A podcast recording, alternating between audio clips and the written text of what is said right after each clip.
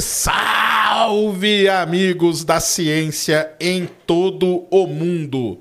Muito boa noite, muito bem-vindos. Estamos aqui ao vivo, ao vivo hoje, quarta-feira, dia 28 de junho de 2023. São 8 e meia. 8 e meia, né?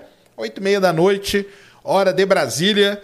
Grande Marcos Palhares está aqui comigo de novo. E aí, Marcão, beleza? Salve, Sérgio. Tranquilo? Opa, obrigado aqui pela oportunidade aí, sempre, prestígio. Muito bom, muito papo, vai ser, o papo vai ser muito bom, tem muita coisa a gente falar. Submarino, submersível, é, Virgin Galactic, que amanhã voa o primeiro voo dela, vamos falar bastante disso. Então, vão chegando aí. Vocês sabem que antes da gente começar, tem os recadinhos da paróquia. Temos emblema, Cris? Temos. Então solta na tela. Vamos lá. Na tela. Uau! Aí. Curti pra caramba. Gostou? Adorei. Opa, meus cumprimentos ao artista. Gigalvão. Gigalvão que faz nossos Gigalvão, emblemas grande aqui. Gigalvão. Grande Galvão. e para você resgatar um emblema aí para sua coleção, Palhares no Ciência. Então resgate aí agora, lembrando que ele fica disponível até 24 horas após este programa. Então vai lá e resgate agora para a sua coleção aí de emblemas, beleza? Segundo recado, hoje quem está aqui com a gente é a grande Insider Store, nossa parceirona aí de todos os dias, de todas as vezes. Lembrando que o cupom é ciência 12, 12% de desconto. E o negócio é o seguinte, galera. Se você for lá na loja da Insider agora, eu tô aqui com a minha, com a minha tech t-shirt, né, de manga curta. Mas como nós estamos no inverno, a Insider tem calça, tem moletom e tem também a tech t-shirt manga longa. Então vai lá e compre. E a manga longa é muito boa, principalmente quando é o inverno nosso aqui, que tem aquele sol de plástico que eu falo, que é aquele solzinho que tá ali, que ele não esquenta nem nada, mas ele fica ali. Então se você tá de manga comprida, você tá você está protegido do frio e do próprio sol que está te queimando. Então, passe lá agora na Insider Store, use o cupom CIência12, 12% de desconto e o Marcão que está aqui ganha um presente da Insider. Opa, Aí, adorei, adorei. Obrigado, Insider. Valeu. Insider Opa, sempre com a gente aí. Muito Ó, bom. Aqui, ó, coração. Valeu. Então passem lá agora. Lembrando o seguinte, né? Que você pode participar aqui do Ciência Sem Fim, trazendo sua pergunta pelo nv99.com.br barra Ciência Sem Fim. Traga sua pergunta, traga aí, você que tem dúvida aí sobre submarino, sobre a Virgin, que nós vamos falar bastante dela. Tá aí, ó, camiseta Aí, bonitona pro ali, Marcão. E então vá lá, custa 100 Sparks, que é 10 reais. E olha só que interessante. Você pode se tornar agora membro do Ciência Sem Fim. Tem um botãozinho aí do lado do inscrever-se, que é Seja Membro. E hoje, antes do programa, rolou a primeira live de membros. Então, membros, vocês que estão membros aí, viram a live, fiquem quietos, hein? Não vão contar as coisas que eu contei lá na live. O que eu falo lá na live de membros fica e morre na live de membros. Por isso que a gente criou e chama como Ciência Secreta. Coloca aí o logo aí nosso na tela, Cris, pra galera ver. Olha aí, ó. Ciência secreta. Porque lá são contados segredos. Então não é para contar para ninguém. Você que é membro que tá por aqui, ó, não conte para ninguém, tá? Não conte para ninguém. Tinha uma galera lá, hoje foi só um teste pra gente ver aqui como que eu vou po- poder fazer essa live sem precisar estar aqui no estúdio, de qualquer lugar. Rolou legal, a galera apareceu. Foi muito bom, já trocamos uma ideia e vai começar a ter sempre a live de membros, beleza? Então, clica aí, ó. Se se você usa o YouTube em inglês, chama Join, o botãozinho. Se você usa em português, seja membro. E mande sua pergunta para nós. É isso? É isso de recado, Cris? É isso, Sérgio. Muito bom, então. Marcão, tudo bom com você, Opa, cara? tudo show de bola. Legal demais. O pessoal An- queria saber sobre como é que é entrar no submergível, como é que é essa viagem, né? essa Exatamente. jornada. Não, mas antes, cara, eu queria até fa- fa- falar um negócio com você que a gente tava Vamos até lá. falando antes, cara. Você teve lá no famoso, todo mundo aqui só pergunta, tô brincando. Mas você teve lá no famoso jantar do Neymar, né, cara? Fui lá. Como que é, lá. cara? A- a- o, o ambiente, os bastidores e tudo mais. Conta aí pra nós, ó. Cara, é outro universo. É outro É. universo. E, Bom, é que eu, eu não conheço muito jogadores de futebol, né? Tava rodeado de jogador de futebol, gente internacional, até jogador da NBA tava lá e tudo Tava mais. o Butler, cara. Isso. Jim Butler isso. tava lá. Ele me, ele me deu um autógrafo, assim, eu Caramba, cheguei. que Pô, maneiro! ganhei uma bola lá autografada. Que legal. Mas é assim, foi, foi irônico, porque o pessoal tava dando é, praticamente, né, levantando a mão, conseguindo dar lance para todas as coisas que o Neymar colocava Oferecia. à disposição. 100 mil, 200 mil, não tinha assim... Quinhentão. 150 reais. Que, não, não tinha isso aí. Era outro, era outro mundo. Os amigos do Neymar estão muito bem, viu? De saúde financeira. E aí o pessoal terminava em 500, 700, 800, 1 milhão e eu só olhando aquilo lá falando, nossa. No final das contas, eu que ganhei o, o sorteio lá para ganhar tudo de graça. né? Você o pessoal falou, deve né? ter ficado Então, bravo que comigo maneiro, ali. cara, que legal. Então, no legal. final eu levei a bola autografada lá que saía por Autografado 500 por mil? Pelo, 700 pelo. Neymar? É, pelo Neymar. Que maneiro. Agora põe no seu escritório lá, né? Tá lá. Legal. Junto com um monte de coisa lá. Mas você tava falando que o legal desse evento é o network, né? Sim, o networking é fantástico, né? É, né? Empresários, artistas, jogadores, esportistas, apresentadores. Eu conheci um monte de gente ali para trocar cartão. Acho que é o melhor lugar que existe lá. É Com isso. certeza, o Instituto Neymar, os caras conseguem congregar uma, uma, Uma elite galera, ali. né? Nossa, É. sensacional. É, existe uma frase aí no mundo do- do- do- dos negócios que diz que network vale mais que dinheiro. É verdade, é verdade. Te Porque abre você- muitas portas. Você aí você faz o que você pessoa, quiser. né? É importante. Não, é sensacional. Foi muito bem organizado, os caras estão de parabéns, né? E, e realmente você poder ter contato com todo mundo ali muito próximo, isso, isso que é bom, né? Você, pessoas que normalmente teriam uma parede, né?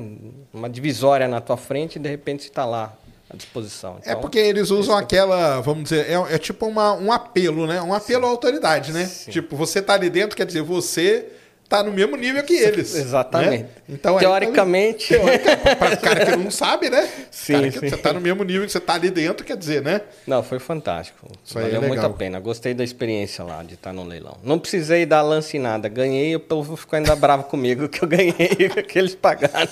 Muito bom.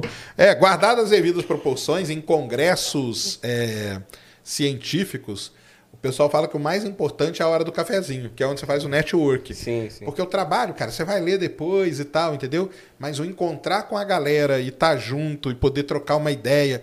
Eu tenho capítulos da minha tese de doutorado mesmo que, ela- que eles só foram resolvidos por, num congresso, conversando e nem Ah. Sim. lendo o trabalho.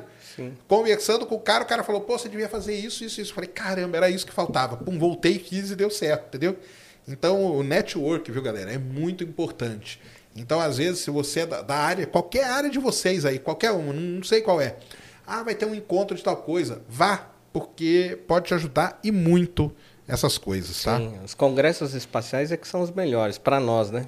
Ah, Porque ali eu, no meio sim. dos jogadores eu não conheço quase ninguém, mas pô, nos congressos espaciais, meu Deus do céu. Nos congressos aí espaciais, sim, sim. aí né? você consegue ver realmente o pessoal que faz a diferença, que muda a história da, da humanidade. Ah, Simplesmente, vixe, foi assim que eu conheci o Elon Musk, né? É. Você já foi no IAC falando nisso? Não, Não? Eu, eu conheci ele na Mars Society, no congresso da Ah, Mars no Mars Society. Society, que maneiro. Ele é um dos caras que seguram ali, que patrocina tudo. e- É. Ele faz umas lives com esses caras de vez em quando, né? Sim, sim, Com, a- é o- com- com o bebê dele no O colo. Robert Zubrin, que é o organizador da Isso. Mars Society, conheci pessoalmente também.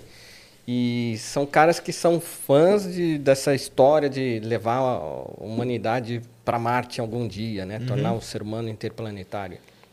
E aí eles, eles têm essa, esse essa galera, né? Que é... Enfim, desde Buzz Aldrin, que é um cara também que usa um bottom, assim, ele... ele- no terno dele sempre tem esse bottom, né? Go to Mars, alguma coisa assim. E, e aí você consegue ter acesso a pô, essas figuras carimbadas do mundo espacial que seria impossível, né? Você, assim, tentar pelo caminho tradicional. Não, nesses congressos lá nos Estados Unidos, essa, esse pessoal tá ali, do seu lado, como se fosse qualquer outro, e são os caras que, pô, pisa, o cara pisou na Lua. Doze caras só pisaram na Lua, um dos caras Poucos tá estão aqui, vivos, ó. né? Poucos Tipo, estão vivos e... Tô dando tapinha nas costas do cara. Então é, pô. É, sensacional. É isso mesmo, é isso mesmo. Qual dessas, dessas é, vamos dizer assim, celebridades espaciais que você não conheceu ainda você queria? Não, Tem vontade. Justamente. É, é legal. é, às vezes eu falo, ignorância é uma benção, né? É legal você ir sem imaginar quem você vai encontrar, porque aí você encontra todo Certo. mundo, né? Que você fala assim, caramba, aquele cara. Pô, é, aquele cara lá do o Bruce McCandless, que foi aquele O que foi sozinho. fez a caminhada no jetpack, no espaço, né? Caminhada espacial ali de EVA. Aquele cara lá que é aquela foto, qualquer um que jogar Foto Bruce, famoso, vou colocar Bruce aqui, ó. McCandless, Coloca aí, Christian. Bruce MC MC de McDonald's, só que é McCandless, né? I Candles. Isso, com dois S, se eu não me engano. Isso. Esse cara foi justamente a foto dele que eu vi quando eu tinha 10 anos de idade, coloca 9 essa- anos de idade. Essa, aquela É. ali, ó. Sobe lá. ó. Essa lonjona aqui que é legal pra caramba, ó. É. Ele foi o cara que flutuou no- na mochila espacial, cara. Isso, é um Isso. negócio. Ih, tem que entrar no site. É. Eu tinha 9 anos de idade quando eu vi essa foto, foi quando eu falei, eu quero ir pro espaço. foi esse cara, e de ah, repente o cara, cara, tava que lá. te inspirou, meu? É, foi a primeira visão que eu tive do que que é ser um astronauta, foi isso. Porque até então era desenho animado, né? Sim, Aí a sim. gente vê, de repente, uma foto de um astronauta real, aí fala assim, cara, olha o que esse cara tá fazendo, sensacional. Flutuando. Um dia eu quero fazer isso aí, pô. Ainda quer? Com certeza. É? E aí você conheceu ele. Conheci, Gente falei assim, boníssima. nossa, olha o cara tá aqui. Então Gente eu boa. tenho, tenho autógrafo dele também. Ali eu tava que nem uma criança, né? Atrás de autógrafo da, da galera ali forte, né? pô. Que legal, Falei, que qual legal. a chance, né? de- tirando foto com todo mundo, selfie com todo mundo. Entendi. Porque é uma, uma, uma situação muito rara, né? Ímpar. Você fala assim, quando que eu vou ter uma chance Mas com dessa? certeza, é com ali, você certeza. tá do lado dos heróis, né, cara? Claro. São os nossos heróis, É, né? Cada um tem os heróis, tem seus É. heróis, né? Mas tem algum assim que você fala, pô, queria conhecer esse cara e ainda não, não bateu, a gente des- desencontrou. É, o Jeff Bezos. O Bezos? Eu, eu apertaria a mão tranquilamente. Mas Aí, nunca- pô, desencontraram? Nunca, nunca me encontrei com o Jeff Bezos. É um dos caras que eu falo, pô, tá um expoente do mundo Claro, espacial, né? claro. O Richard Branson, Elon Musk. E ele, né? Ele, então, a gente, pô, tem que... Arrumar esse encontro aí, Bezos. Tem que que, é abrir isso, mão, cara? é, o Jeff Bezos, pô, sensacional, né? E é, é um cara assim, eu, eu vejo o Elon Musk como um cara muito criativo, né? É, o, o Jeff Bezos como um cara mais técnico, talvez, e mais racional, né? Empresário, assim, no ramo lá, no business, né? De on, mercado online. E aí tem o Richard Branson, que é um cara mais assim da, da emoção, da aventura, da diversão, né? Os business do Richard Branson são cassinos, eh, transatlânticos, companhias aéreas, hotéis, tudo que envolve entretenimento. Entendi. O Elon Musk, ele já tem essa pegada assim visionária, né? né? De, pô, vamos mudar a humanidade. E o, o Jeff Bezos é o, é o empresário, é o técnico, é o cara assim, eu quero pegar algumas coisas aí, algumas concorrências da NASA, quero contribuir, quero fazer minha parte, entendeu? Então é o cara mais assim racional. Então é interessante que são três figuras assim bem diferenciadas e eles estão comandando, né? Você acha que o ideal seria uma empresa com os três? Ou não ia Nossa. dar certo?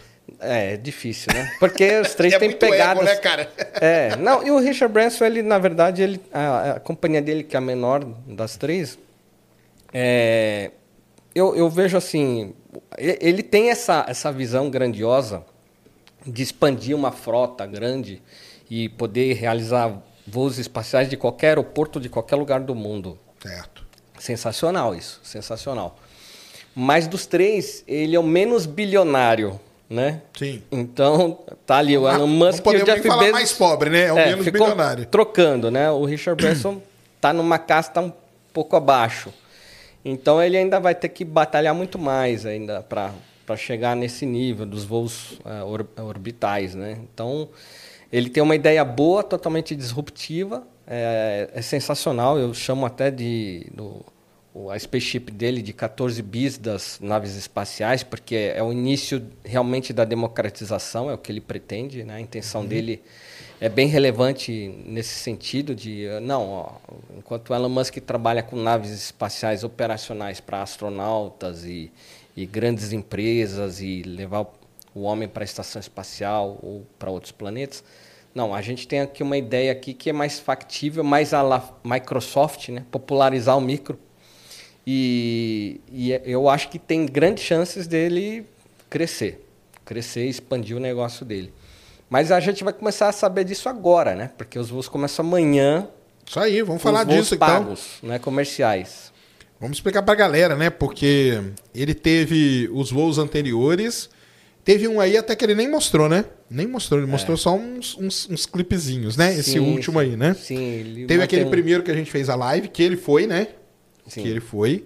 Teve esse outro e agora é o pra valer, né? Isso, praticamente foi em 2021, acho que faz exatamente dois anos, foi junho de 2021, se eu não me engano, Uhum. o voo que o Richard Branson subiu no espaço. E o, o Elon Musk foi lá assistir, né? O, Foi o lá. ele Ah, tava lá eu presente. lembro. A gente ele apareceu, É, tava né? em plena pandemia. Os caras mandaram um convite para eu ir lá assistir. E eu falei assim, pô, mas como é que eu vou fazer? Os Estados Unidos está fechado. pô.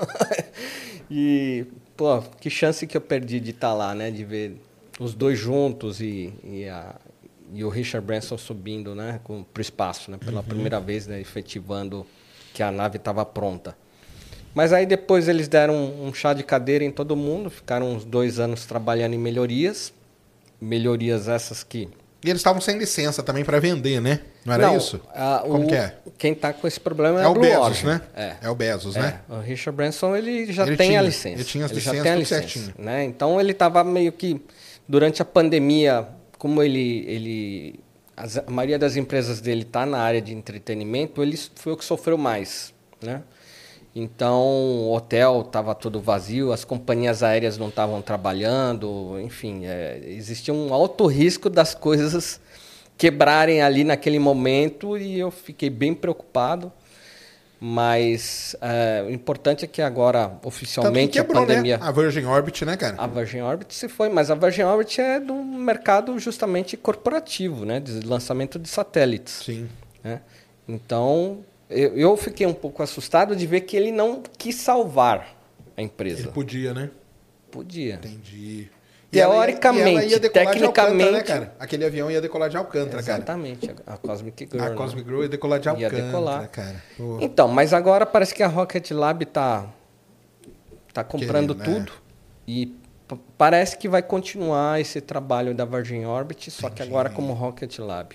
Não sei se você ficou sabendo. Fiquei, fiquei, fiquei É, sabendo sim. A Virgin né? Orbit começou a leiloar todos os, eh, os galpões deles de desenvolvimento e tal, e a Rocket Lab, praticamente as duas empresas ficam uma em frente à outra. Tem uma avenida que separa. Sim. Você sabia disso? Não. É, a Rocket Lab aqui tem uma avenida e a Virgin Galactic aqui, as duas estão praticamente, às vezes eles trocavam de funcionário. Quando cara um era demitido daqui, atravessava a rua, pegava emprego lá, vice-versa, era uma coisa assim bem familiar Uhum. até, né? Então, agora a Rocket Lab está pegando tudo a um preço bem acessível. Eram dois Boeings e- e Mas que o sistema de lançamento deles também não tava. Começou a dar muito problema, né? Não, o, o que aconteceu? Eles estavam numa fase muito embrionária. Então, quando conseguiram fazer um lançamento, foi pouco um lançamento com sucesso. E aí, se você parar para pensar que o custo de lançamento deles, quando eles pensaram na ideia, era viável, né? E, só que depois a Veio a tecnologia SpaceX, né? veio a SpaceX e arrebentou Matou o mercado. Isso mesmo. Arrebentou Boeing, arrebentou todo mundo. Então aí eles tinham um produto que era bom há Numa outra época. sete anos Isso atrás e hoje já não é mais bom. Aí ficou difícil segurar a empresa, né? Ah, fica difícil mesmo, complicado, Então cara. era uma situação comercial, basicamente. Eles estavam vendo que eles investiram demais no projeto, né? Esse que é o problema da atividade espacial. Os custos para você startar são muito altos. Você precisa de uma equipe capacitada, gabaritada, tem que pagar preço de ouro em todo mundo ali para estar ali e fazer as coisas funcionarem. E vai queimar entra- dinheiro literalmente, né? Pois Porque é. as coisas não vão dar certo, vai explodir, vai dar. né? Você entra com o dinheiro na frente e se der certo, aí você recupera facilmente. Mas se der certo, o caso da Virgin Orbit foi um projeto que era bom quando foi planejado, mas até as coisas startarem ele já deixou de ser bom. Ficou uma tecnologia já ultrapassada. Ele não levava uma carga é, in- interessante em relação às, às outras concorrentes. Então era uma carga limitada, então ele, ele restringiu demais o público que seria os pagantes, né, os clientes. E aí ele percebeu que aqueles clientes que poderiam ser clientes dele já estavam já Migrando atuando com, com outros. Aí ficou Entendi. difícil. Aí fica difícil É, mesmo. ficou. E ele nem cogitou em salvar, né? É, justamente, porque agora ele tá com os olhos na Virgin Caiu Galactic, que é Mas aí realmente talvez a queridinha bom, dele. né? Isso, né? Talvez ele focando na, na, na, na Virgem Galáctica agora, o negócio deslancha também, né? Pode ser, pode ser. Ah, Faz sentido, porque agora veja que depois que a Virgin Orbit foi pro saco, vamos dizer assim, né? Agora toda a atenção está na Virgin Galactic e de repente, pô, vai ter um voo agora amanhã. Já no início de agosto, na primeira dezena de agosto, também já está previsto outro voo. E eles pretendem fazer vários voos ainda esse ano. Então, é, já é interessante anunciar dois voos, que é uma coisa inédita. Sim. Desde que eu estou com, a- com o pessoal da eles. Virgin Galáctica acompanhando, é inédito eles falarem dois voos. assim. Geralmente Uhum. eles, eles anunciavam um voo para daqui a sei lá quantos meses, É. chegava na data e cancelava, jogava para mais não sei quantos meses. Uhum. De repente eles anunciam dois voos assim, um seguido do outro. Fantástico. Então mostra que a empresa está com vigor.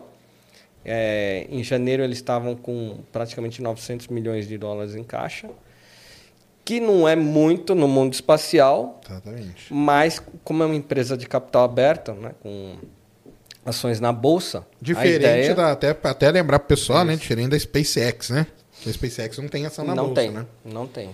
Eu, eu teria comprado ações já da SpaceX. Eles Muita colocaram- gente, acho É, eu acho que quando ele lançar vai ser um sucesso, viu? É. Mas é, no caso da Virgin, a, a- a ideia agora houve, acho que 30% a Por, mais. por de- conta desse anúncio aí, de ca- dois voos, já a, a ação dele deu uma a ação já disparadinha. aumentou 30% só em uma semana pelo lançamento de dois voos. Você veja só que, Que quem investe em bolsa pode começar a ficar de olho agora, porque até então E é um. Feio. E é, vamos dizer assim, né? Um ativo, né? Que a gente fala, né? Que ele não é muito visto. Não sei como que é o pessoal. É que eu não, não entendo nada de bolsa. Mas não sei como que é o pessoal aqui do Brasil. O pessoal fica nessa, de olho nessas empresas espaciais. Então, o, o- você procura como SPCE. Se você procurar num banco que vende, que é especializado nisso, numa XP, por exemplo, aqui no Brasil é muito conhecida, não tem disponível. Caramba! Então, é, é, por exemplo, quando você quer comprar ações de uma empresa norte-americana, você precisa atuar através de uma companhia americana. Então, dificulta muito para nós brasileiros comprar ações. Né? Eu, por exemplo, você precisa ter dinheiro lá num banco americano. Você lá tem? fora para poder tem? fazer. então, eu não tenho Eu dinheiro. não tenho. lá Já tive, Estados- sabia? Eu já, É. eu já- porque eu já recebi por, pelos Estados Unidos. Então, era legal, né? Por causa do, do- da monetização, né? Em dólar. Faz não, mas quando eu sentido. trabalhava com petróleo. Olha. Porque eu trabalhava para empresa americana Ah. e os caras não tinham ainda nada aqui no Brasil e eles me pagavam lá por fora e tudo. Eu tive- Ah. cheguei a ter conta lá. Tudo. Então, faz muito sentido. Se você tem uma conta lá aberta, que parece que não é difícil abrir. É muito Não, não fácil. é fácil, é. Hoje em dia, com esses bancos online, você abre em qualquer canto do mundo. Mas nenhuma dessas operadoras aí quiseram pegar como o- o- esse ramo espacial, é isso? Então, é, eu até tentei ver se tinha alguma, algum banco aqui brasileiro que daria acesso e não consegui. Entendi. E é, os bancos mais especializados nesse tipo de, de investimento também não, não me deram abertura. Então, falei, caramba, só, só utilizando realmente o mercado Certo. internacional. Entendi. Aí, aí foge um pouco. A fila está em qual tamanho? Você tem ideia ou não? O último dado é que estão 700 pessoas. 700? É. Essa 700 fila deve aumentar agora também com esse É, monte de era, era anunciando. 800, né? Houve umas desistências. Né? Por- Porque aí também esse, esse vai e volta, a galera fica meio, meio É, pá, né? Existe uma flutuação, né? É, nesse gráfico, né? Que a gente chama aí de curva de Gauss, né? A ideia tem um pico, né? E aí cai, depois sobe, cai, sobe e assim tem um aqueles 100 que investem, aí depois vem o que que é e fala assim, pô, ir para o espaço pensando bem, acho que eu não tenho coragem. Acontece esse lance aí com o submersível aí do Titanic e fala assim, pô, e aí? Lá Pô, também, filho, se acontece qualquer coisa, não dá certo É, também. mas lá- Então, e aí o daqui a pouco nós foge. vamos falar disso aí. É, Mas então o- você vê como é Pô, que mas é. Você né? tá comprando um negócio da... Você não sabe que você vai pro espaço, meu amigo? Que isso? Então, mas é, Não, tem gente que acontece, claro, tem gente que tem dinheiro, mas não tem conhecimento. Exatamente. E tem aquele que tem conhecimento e não tem dinheiro. Então fica assim, aquela aquela massa crítica e, e alguns deles acabam vendo Sim. assim, não é para mim, eu não tenho grana para seguir em frente. O outro fala, não, eu tenho grana para seguir em frente, não tenho coragem. E aí vai. Tá certo. Fica aquele mundo. Então tá no 700. Você tá em qual? Eu atualmente sou 298, 298. E aí, amanhã, amanhã- pula para 294. 294. Daqui amanhã. dois meses para 290. Não, em agosto, já início de agosto para 290. já. Olha aí, hein? Se continuar assim nessa velocidade, tá excelente. Tá excelente, tá chegando. E aí, vai dando um frio na barriga? Você não vai desistir, não, né? Caramba, meu. Olha, a, a gente vai acompanhando, né? É, O que, que aconteceu esses dois anos? A Virgin Galactic falou assim, ó, nós estamos trabalhando em melhorias na espaçonave. E aí eu queria saber quais são as melhorias. E eles não, não abriram quais eram as melhorias, né? E eu falei, pô, a gente precisa saber, né? É, Vamos fazer parte desse, desse projeto, tem que entender melhor o que, que eles estão trabalhando. Aparentemente, a nave-mãe chama Eve, que é a nave Sim. que carrega a espaçonave até a estratosfera antes dela É, se vamos explicar. Coloca aí aquele Coloca site, até, até pra gente pra explicar gente pra mostrar, galera, né? né? Pro, pro pessoal que tá chegando agora aí e não sabe. Não, o outro, da Virgin lá. Coloca isso, aí. isso aí. É, é, entra, coloca EVE, Virgin Galactic. Aí no Google Imagens. Coloca aí no Google aí, ó. É, abre uma outra aba. Isso. Galactic. Isso. Vai aparecer aqui, que a gente chama. É, a nave Ah, isso mãe. certo, vai aparecer. Isso. Isso. Aí coloca Vai no imagens. imagens. Tá? Então essa aqui é a nave mãe. Tá? Isso. Vamos então, explicar pra aqui, galera, né, Aqui no que- meio, ela carrega a espaçonave da Virgin. Tá vendo? Aqui no meio. É, Abre aí. Isso. Então tá aí. Então, o que, que é, qual que é o, o conceito da Virgin? É, o, é o, você ir para o espaço, no chamado low cost, né, que é baixo custo. Baixo custo na atividade espacial, a gente está falando hoje num passeiozinho de 450 mil dólares. Né? É muito dinheiro. Mas, se você pular para uma SpaceX, você já Milhões, parte nos né? 40 milhões, 45 milhões. O assento, né, quiçá custa. 50 milhões. Então, de 50 milhões de dólares para menos de meio milhão é Tá, tá um abismo, né, de diferença. E aí o que que eles falaram? A gente precisava tem essas aletas novas. Parece que houve um reforço na estrutura porque no Ah, vamos, início vamos só explicar pro pessoal. Esse avião Isso. aqui, ele decola, tá, pessoal? Com a Isso. nave ali no meio, com a spaceship, né? Daqui a pouco a gente mostra ela. Esse avião chega até que altura mesmo? até 15 quilômetros. 15 quilômetros de altura. Quando chega em 15 quilômetros de altura, tem o famoso release, release, release. Que é onde o cara se ferra. Ali, ali, aí... ferra aí não, é a parte boa, é Aí a você não, o que, que é isso? que aí é uma queda livre de poucos segundos. Isso. E aí a nave liga os motores e vai embora. E o avião volta e pousa. Então esse avião vai chegar até 15 km de altura para soltar a nave. Bala. Isso. Então, essa é a maior nave de é, fibra de carbono que tem na atualidade, é essa que a gente chama Mothership, a nave mãe. E aí é, eles fizeram alguns testes de, de tanto pendurar o foguete aí, né, o spaceship, eles perceberam que estava craquelando, estava gerando fissuras na, na asa. Então, fibra de carbono, tanto no com daqui a submersível quanto submersível, na isso aí. atividade espacial, é um negócio que, olha, não confie mais em fibra de carbono. Então, eles fizeram vários reforços, várias adaptações aí, porque imagine só, poderia ser um acidente terrível, né? Enquanto você está carregando a espaçonave, se quebra a asa, primeiro, vai dois pilotos aqui embora e toda a galera que está lá de bordo de saco no outro, no outro plano. Ah, O foguete pega todo mundo de surpresa ali também. Mas aí você liga o motor Se dele. se- é, pois é, mas se dependendo se ele está grudado nessa ah, se ele parte não aqui, desgruda, né? É, ferrou. Não, é um Entendeu? acidente É um acidente terrível, com catastrófico certeza, que a gente fala. Então eles trabalharam dois anos para trabalhar basicamente nessa estrutura, reforçar toda essa estrutura, colocaram essas aletas aqui Legal. Uhum. que são para dar alguma aerodinâmica no conjunto também e é, elas servem também na hora do pouso. Então é, é- Ajuda é aquele na- freio aerodinâmico, frenagem, né, né? da- do, do IV. porque se eles querem trabalhar desde pequenos aeroportos, então isso também era uma, uma questão que eles perceberam que estava Para não ter fazendo problema com falta. o tamanho da pista, né? Tá. E, e aí, na Spaceship, basicamente, eles não fizeram nenhuma melhoria. Mas eles estão fazendo.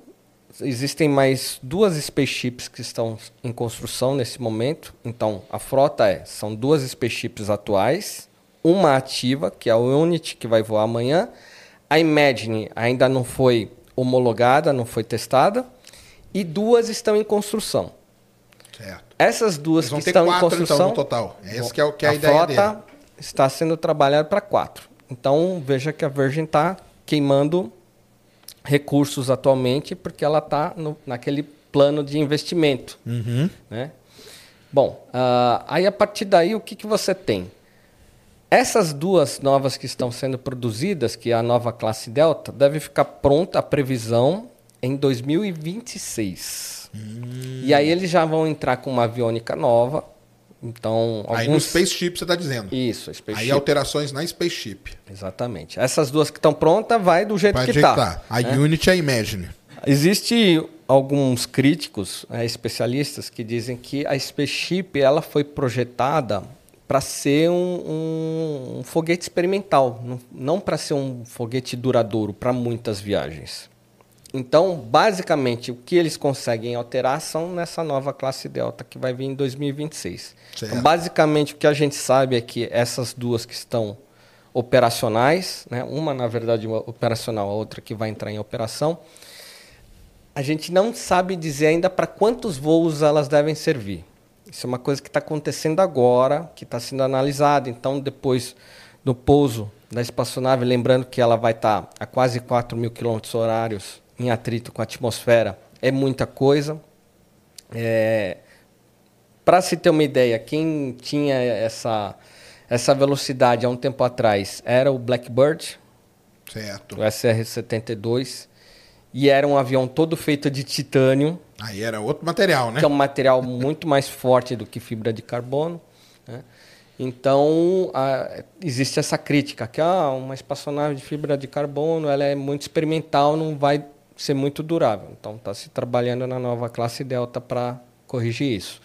Então, e- eles, quando ocorre o pouso, eles fazem uma análise de, de fissura, de materiais, de resistência, de torção. Eles colocam aqueles super equipamentos lá para avaliar se ali não, não virou uma casca de ovo, se dá para operacionalizar e tudo mais. Então, todo esse trabalho de, de eh, manutenção e acompanhamento, ele é, ac- acontece de voo para voo. Legal. Basicamente, tudo tá. Eles estão aprendendo agora, né? Que a nave está começando agora, as, as atividades. Só falar que o pessoal que está chegando agora que não entendeu, é o seguinte, a Virgin Orbit, vai ali, ô Cris, no Google, cara, e escreve assim, Cosmic Grow. Isso. É, a, a, a Virgin, galera, tem duas coisas, tem du- duas frentes. Tem uma frente dela que era vo que era lançamento de pequenos satélites, Cosmic Grow. Grow de não, Grow de Girl. gri- Garota. Grow. Garota. Grow. Isso. Não, tira o S lá. É. É, é, coloca Virgin Galactic, porque Ah, é, porque senão ele vai pegar a música. vai aparecer muita mulher. e- Aí sabia o que vai aparecer. Né? é, sei lá. Isso, agora foi. Isso. Então é isso aí. Para quem não tá entendendo, ó, Isso. a, Vir- a Virgin então, ela tinha duas frentes, tá? Uma frente, vamos dizer assim, para lançamento de Acho que é satélite. legal mostrar esse aqui, né? Esse aqui, né? Pega esse, Esse aqui. Esse, ó. Esse esse, que esse. mostra o É. satélite. Deixa eu ver se ele vai ver legal. Não, tem que entrar no site aí. É. Então ela tinha, tinha, tinha esse aviãozão aí, chamado Cosmic Grow. É. E aí, o Launcher One, que Launcher é One era o que é foguete. O foguete era igual um míssil ali, ó, na asa dele. Também, mesma coisa. O avião, eu, nós chegamos a transmitir um lançamento aqui no, no sem, sem fim. O avião decolava, chegava até um certo ponto e lançava. Ali na frente tem uma pequena coifa onde iam pequenos satélites. A ideia da Virgin Orbit era entrar nesse, nesse lance de pequenos satélites, cube nanosats, né? Como o Marcão disse aí, isso aí era muito bom quando ela foi criada. Aí veio a SpaceX e destruiu o sonho de todo mundo. É. Basicamente foi isso. E aí ela, essa frente dela aqui, vamos dizer assim, da Virgin, essa aí acabou, entendeu? Acabou, eles estão vendendo os aviões e tal, não sei o quê. A Virgin Galactic, que aí é a parte do, então vamos dizer assim, É uma irmã. É uma irmã, né? É uma irmã. É, Não é a mesma parte do- empresa, é uma outra empresa, mas, Sim, mas é do mesmo grupo. do mesmo grupo, né? Então, eles têm a parte do turismo espacial e do lançamento satélite. Lançamento satélite acabou, mas o turismo espacial continua com, com a Virgin Galactic, que é aquele avião lá que vocês viram, ele não lança a nave, não, cara. ele só leva a nave até uma certa altura. Isso. Né? Só para entender, ele leva, ele transporta, em vez da nave partir daqui de baixo, ela parte já de 15 km de altura. Isso tem uma grande vantagem, menos combustível, um monte de coisa que você pode fazer E- com isso. E a nave vai pregada ali no meio. Ela só, ele só tem um, um negocinho ali, ó, que ele dá um, uma cutucada, igual do Falcon. É um gancho, né? É um gancho, né? Dá uma cutucadinha nela para baixo e ela liga o motor e vai embora.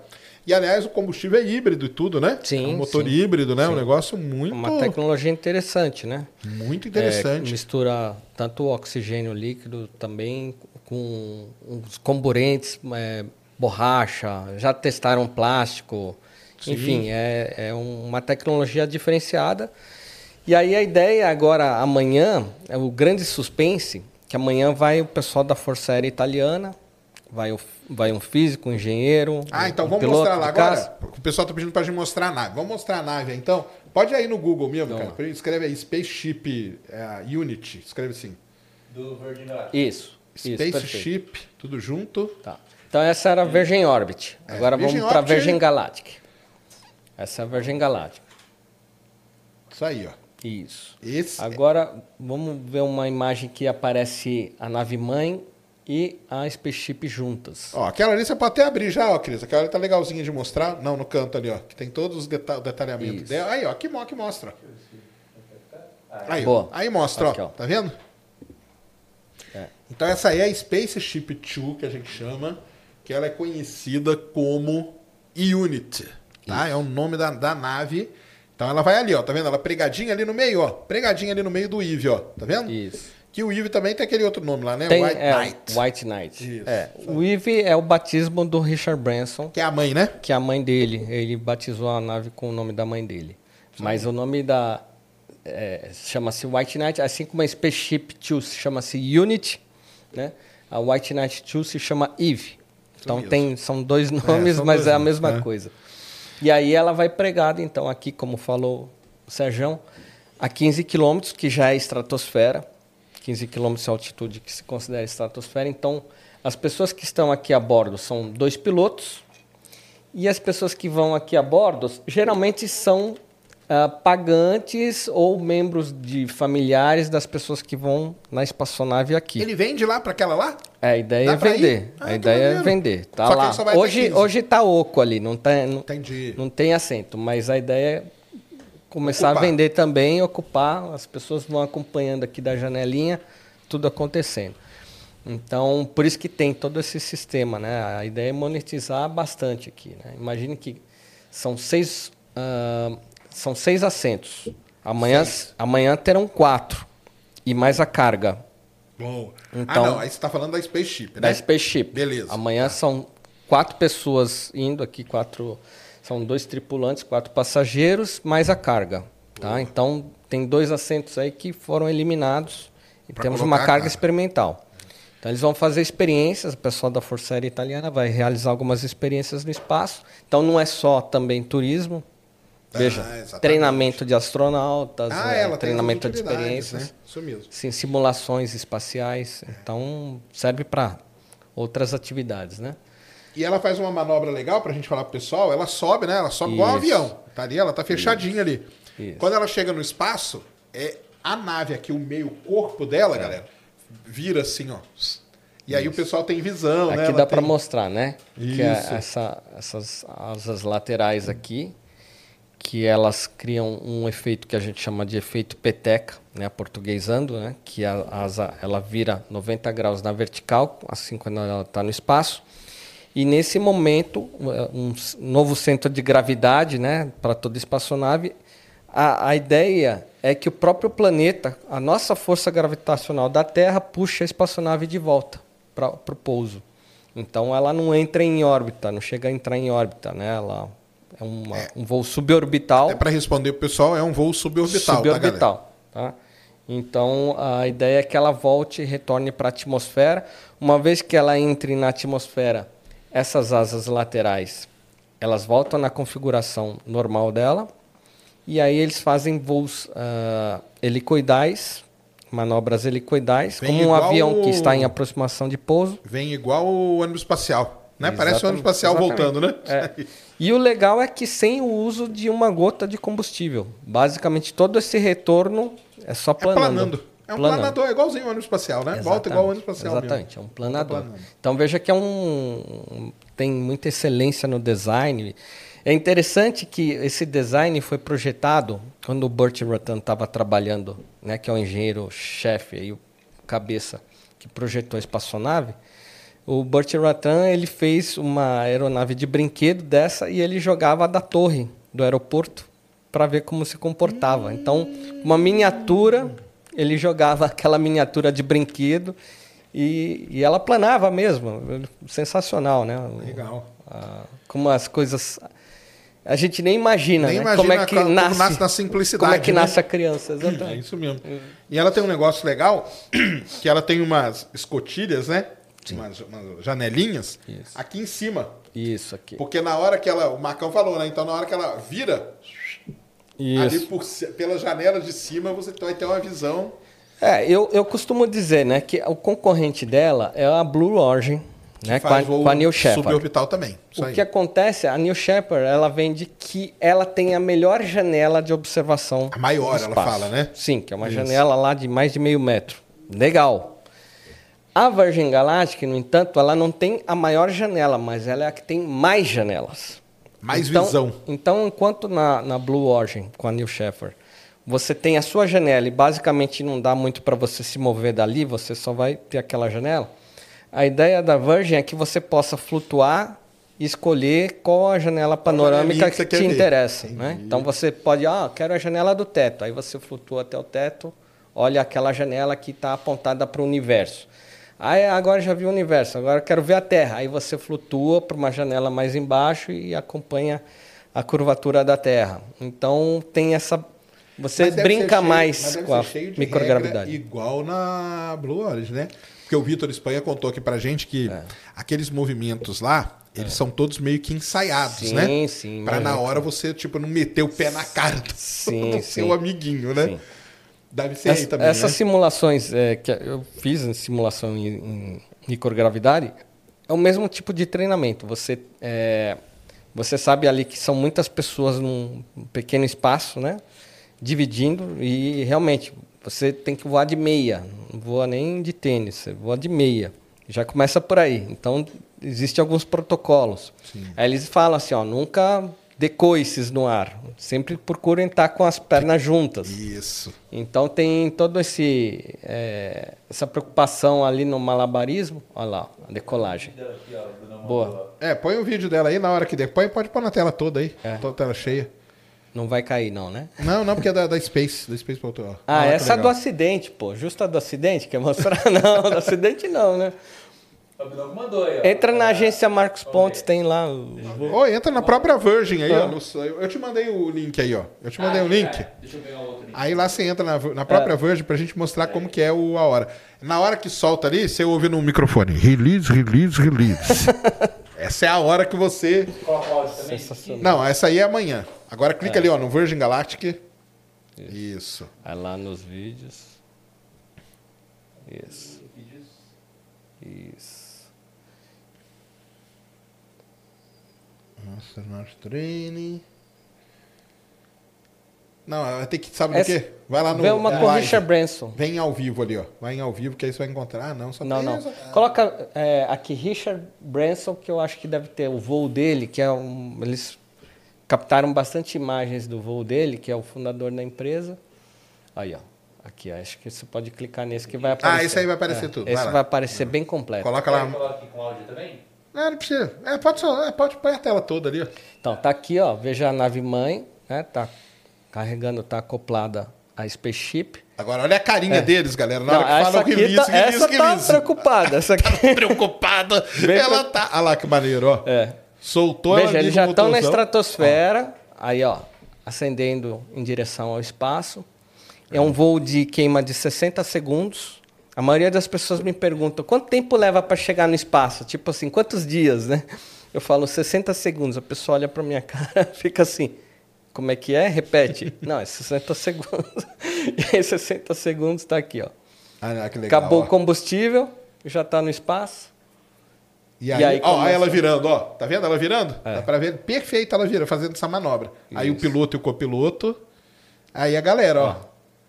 Então, Aí. eu falo esse, esse balé aqui dentro deve Isso. ser um Esse negócio aqui vai ensaiado, né? amanhã pro espaço. é. Ah, tá. Que é o Bennett. Ele vai no voo de amanhã com os italianos. Esse voo que a gente tá mostrando foi o primeiro, foi o Richard Branson e essa galera. Esse não foi pago.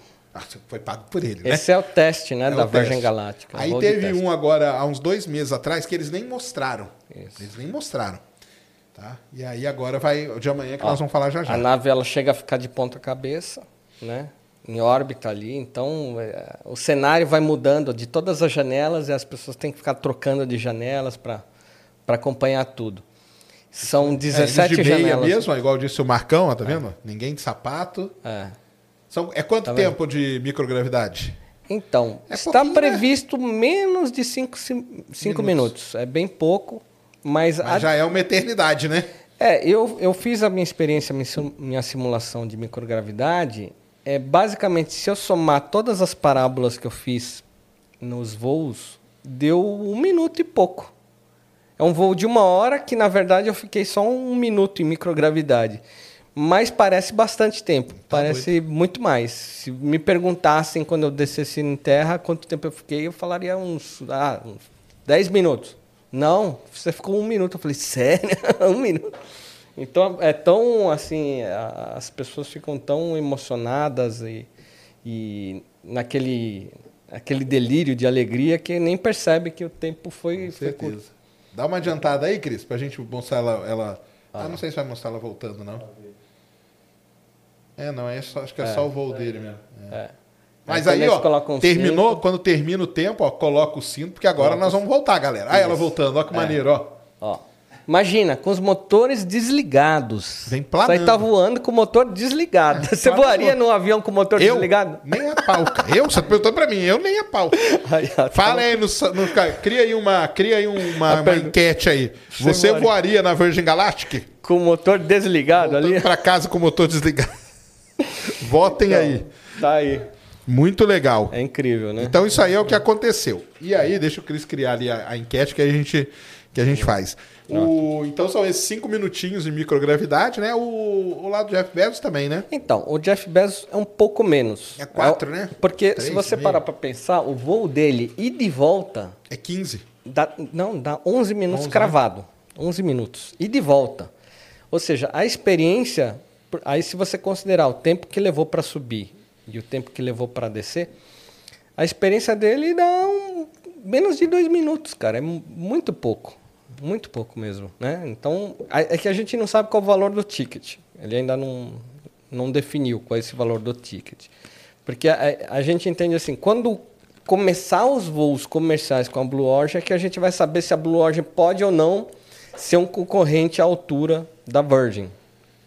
É, Vamos basicamente, explicar isso pra galera Tá também. bem testado, Isso- mas isso é precisa saber o importante, preço, né? É. Quanto que vai custar. Porque a Blue Origin, pessoal, aquele pessoal que foi igual o Vitor Espanha e tal, aquela galera, eles não, vamos dizer assim, eles não pagaram Ninguém o pagou. ticket.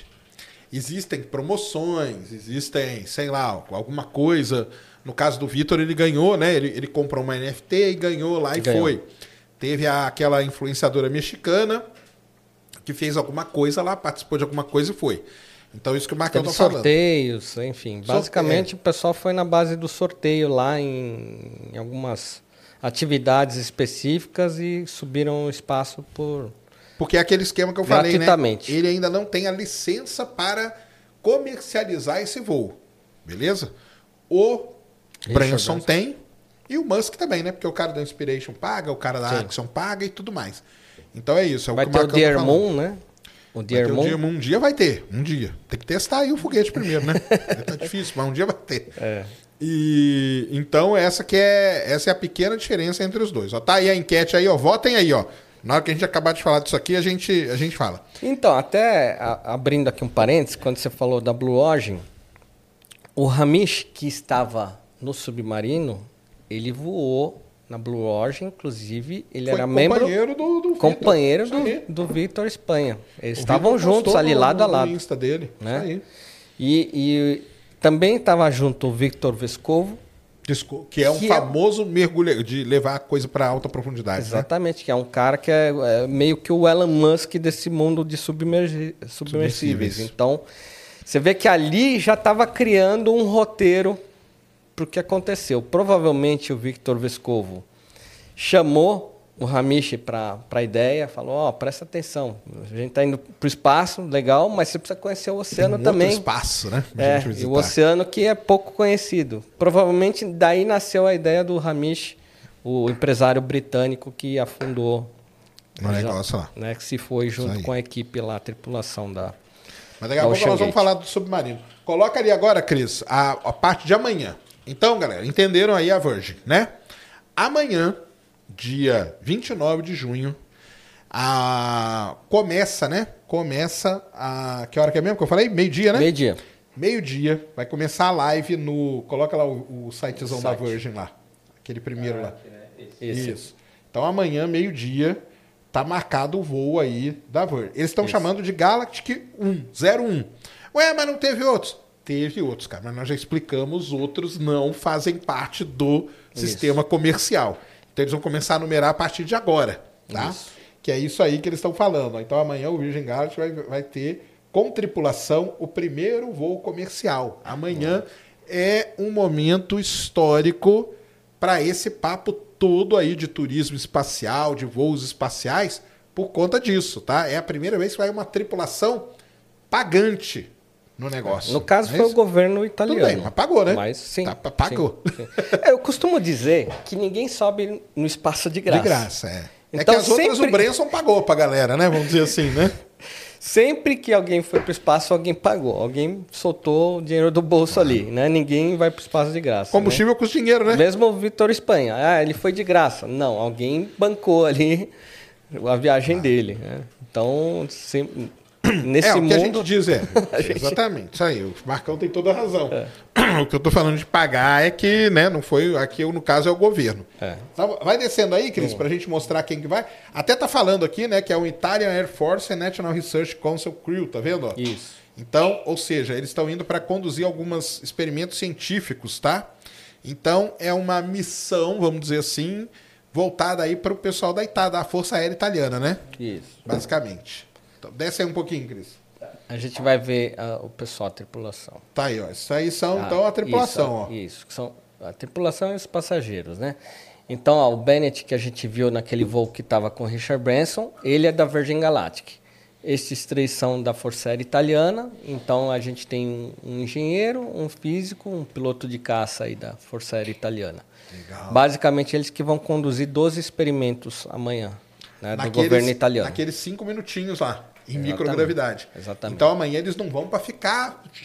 Não. É, eu, eu não sei quais são esses experimentos, né? Isso não foi muito detalhado. Mas basicamente eles devem ser experimentos autônomos, porque para um tempo tão curto, eles devem soltar uma marra ali, a coisa funciona, ou aperta um botão, alguma coisa assim, entendi. e tudo começa a funcionar. Eu, a gente vai ver amanhã aprender o que, Amanhã que é que eles vão fazer. Amanhã veremos. Desce aí mais, Cris. Vamos lá.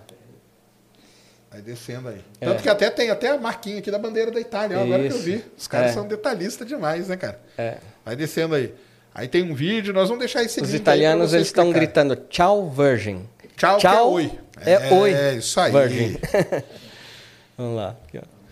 E aí, esse link aqui é o link que eu recebi, passei agora. Ah, esse link né? aqui é, é- tinha que É estar o lá link- no Ciência Secreta, mas nós estamos mostrando pra vocês. Olha, olha o boi que eu tô dando pra vocês, Esse hein? é o link VIP que mandei aí pro Serjão, que é o que eu recebo.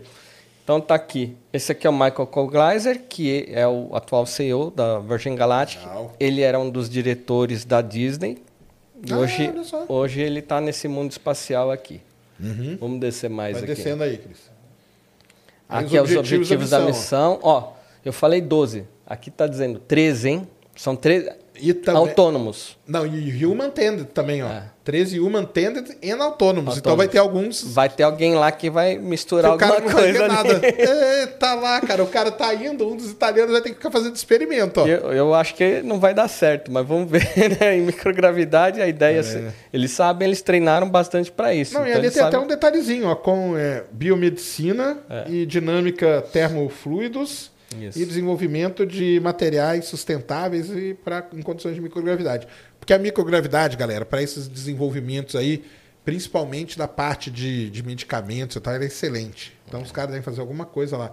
Coletar dados com wearables, payloads e sensores. Ah, olha, Olha, só. Então eles viu? vão com uns reloginhos, com suas coisinhas assim. Um relógio desse aqui. Isso. Vai lá. E por autônomos payloads montados na cabine da Virgin. Payload Roxy. Ah, ela tá levando um sistema de para levar a carga. Sim. São, se você olhar a foto que eles publicaram hoje no Instagram, é uma caixa bem grande ali. Eu nem sei como é que eles vão conseguir desamarrar todos os experimentos ali para mas os botar para funcionar aquilo ali. Tá no Insta deles? É, dá uma olhada. Vamos entrar aqui. Vai descendo aí, Cris. Então, tá aí, ó. Astronauta 008, Walter Villadei, todos italianos, né? Uhum. Aí as graduações deles, PhD, PhD em medicina, o Carlucci.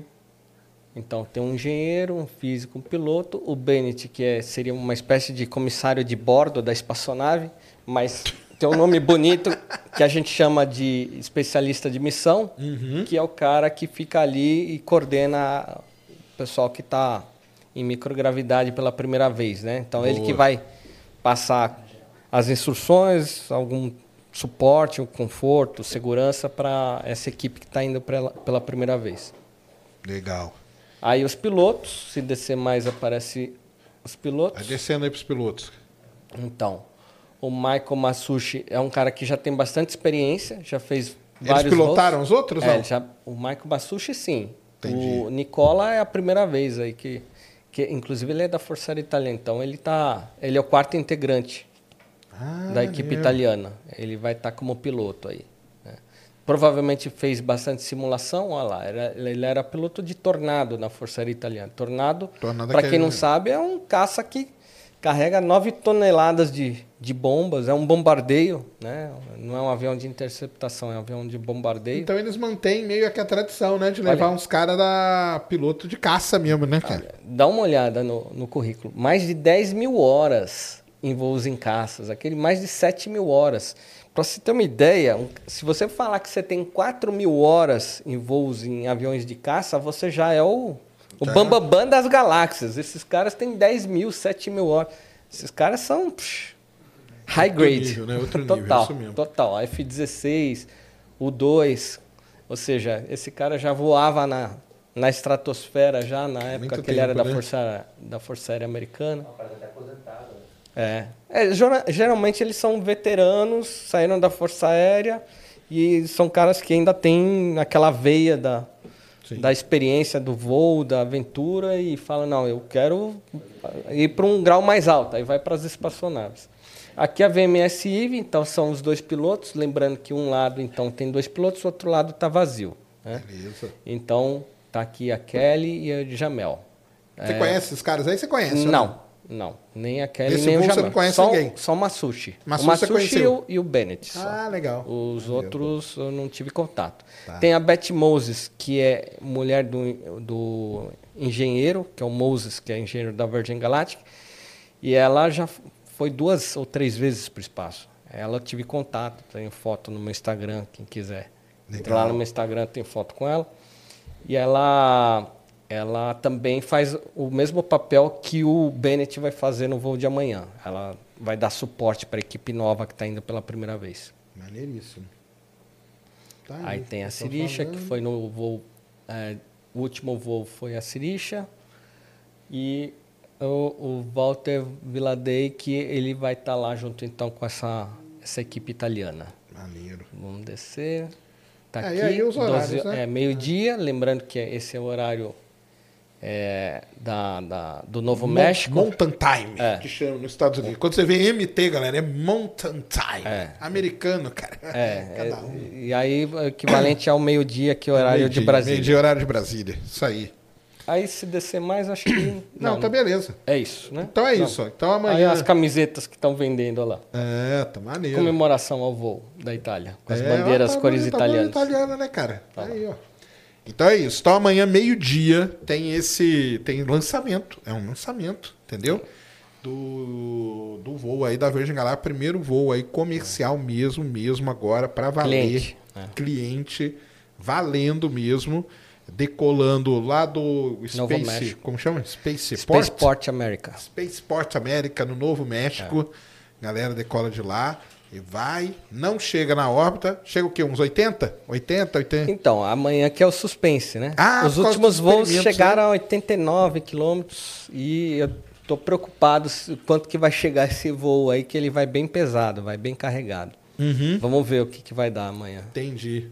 Tem que, tem que ultrapassar 80, que senão... Senão não é considerado, né? Não foi considerada espaço. Pa- pelos americanos, Pelos 80 americanos, quilômetros é considerado espaço. Eles puxam a régua pra onde quiser. americano é foda. Eles definem tudo, né? É, definem. Sempre diferente. Se você decidir uma coisa, eles Não, já eles mudam. definem do jeito deles. E vale pro mundo todo. Igual o, o cara que ganha o campeonato de beisebol é o World Series. Só joga americano, é o World Series, cara. Tô nem aí. Entendeu? Embora quando eles vão jogar o campeonato mundial, eles se ferram lá, que os, Ah, os dominicanos ganham, os venezuelanos ganham, mas quando é deles só, é tudo World Series. É. Mas beleza. Então, galera, tem isso. Aí, tem gente perguntando ah, você vai transmitir e tal, e não sei o quê? Então, olha só. Amanhã, amanhã, cara, é um dia especialíssimo para astronomia. Porque amanhã, às duas da tarde, uma e meia, tem um anúncio que o pessoal tá falando aí já faz uma semana do Nanograv. Nanograv, ele é um, um observatório de ondas gravitacionais e ele vai anunciar alguma coisa amanhã. Esse Nanograv, ele mede ondas gravitacionais de baixa frequência, que são ondas gravitacionais provenientes de duas coisas: ou buracos negros supermassivos que nós nunca medimos, ou do que? Do Big Bang. Então, pode ser que amanhã a gente não sabe qual vai ser o anúncio. Tudo indica que é de buracos negros supermassivos e tal. Aí, olha só, hein? Duas da tarde. Três da tarde, o Ice Cube, que é aquele observatório de neutrinos que fica lá no Polo Sul, vai fazer um anúncio também bombástico deles. Eles devem ter detectado neutrino. No momento a gente pensou que eram coisas interligadas, mas não são, tá? Mas não são. Então, vai ter duas da tarde, duas da tarde, tá a live, a uma e meia, tá a live tá marcada aqui já. Tem a apresentação do Nanograv e depois do Ice Cube. E muito provavelmente nós vamos conseguir tentar conseguir mostrar isso aqui no meio. Eu tava falando com o Marcão aqui que a Virgin, cara, às vezes você mostra uma imagem os caras ficam meio. Mas nós estamos torcendo. Eles derrubam, né? Eles derrubam a live. Mas nós estamos torcendo para que né, eles entrem aí nessa aí. Não, cara, tem que mostrar mesmo, todo mundo tem que ver. Afinal de contas, precisamos vender esses tickets aí, né? Agora que eu entendi você falando, porque que hoje apareceu um cliente querendo ir para o Polo Sul nesse laboratório.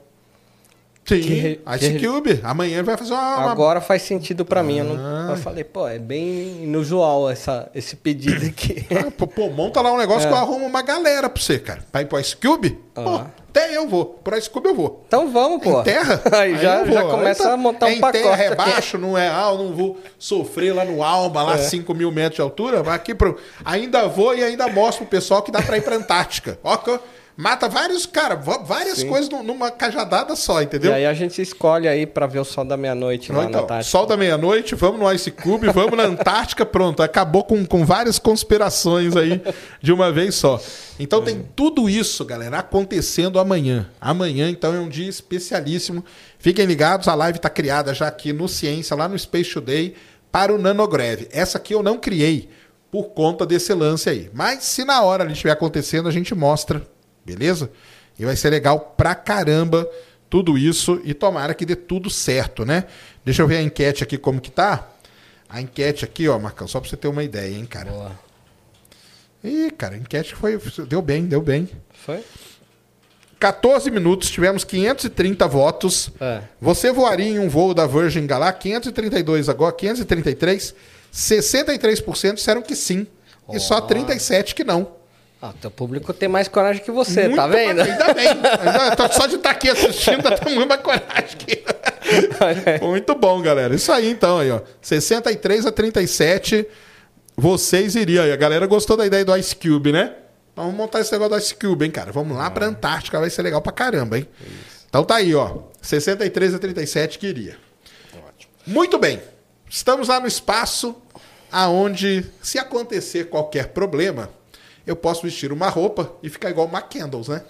Então, sabe que na última reunião que eu tive com a Virgin Galactic semana passada, é, eu justamente coloquei essa questão que aconteceu com o submersível.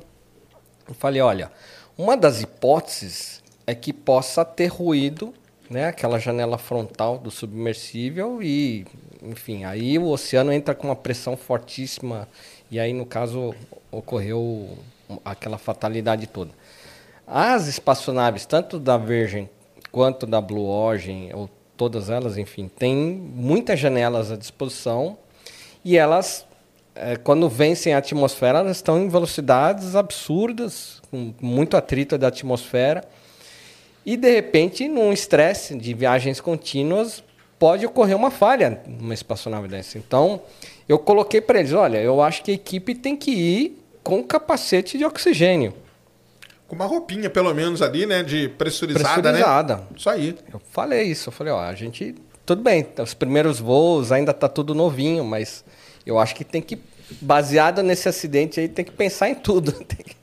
E- Porque essa, pra foi mim, bem é a princi- aceito ali. O pessoal falou, é, vamos colocar isso como uma pauta específica na reunião Legal. Da, da empresa ali, foi bem legal.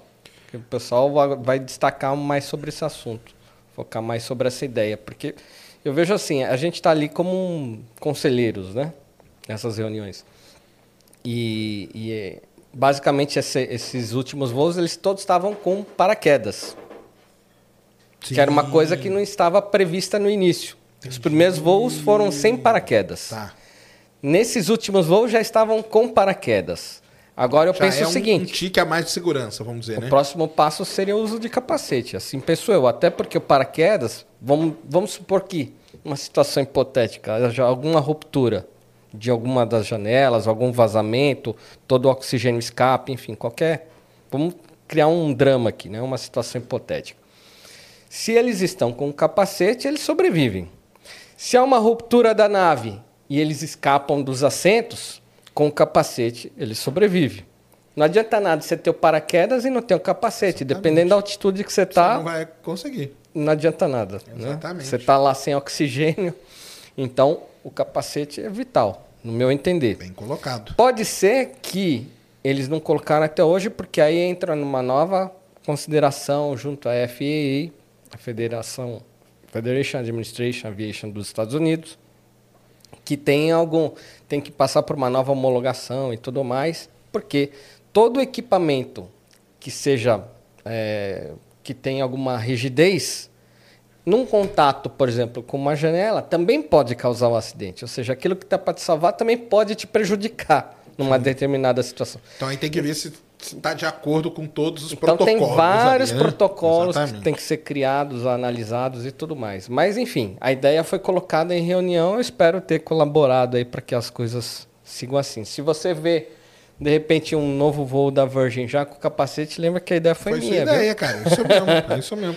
Porque pra mim, cara, essa é a grande diferença entre o espaço e o submersível lá. Sim. Porque no espaço, se você tiver com uma roupa pressurizada e acontecer com, ah, deu uma pan, não, não, cara, a gente sai daqui, cara. Vamos. Paraquedas, E fica capacete. ali, sai dali e pronto, entendeu? É. No mar não dá, no oceano não dá. não tem. Porque Não dá. aí é outro papo, Não né, dá, cara? porque aí o que, que acontece?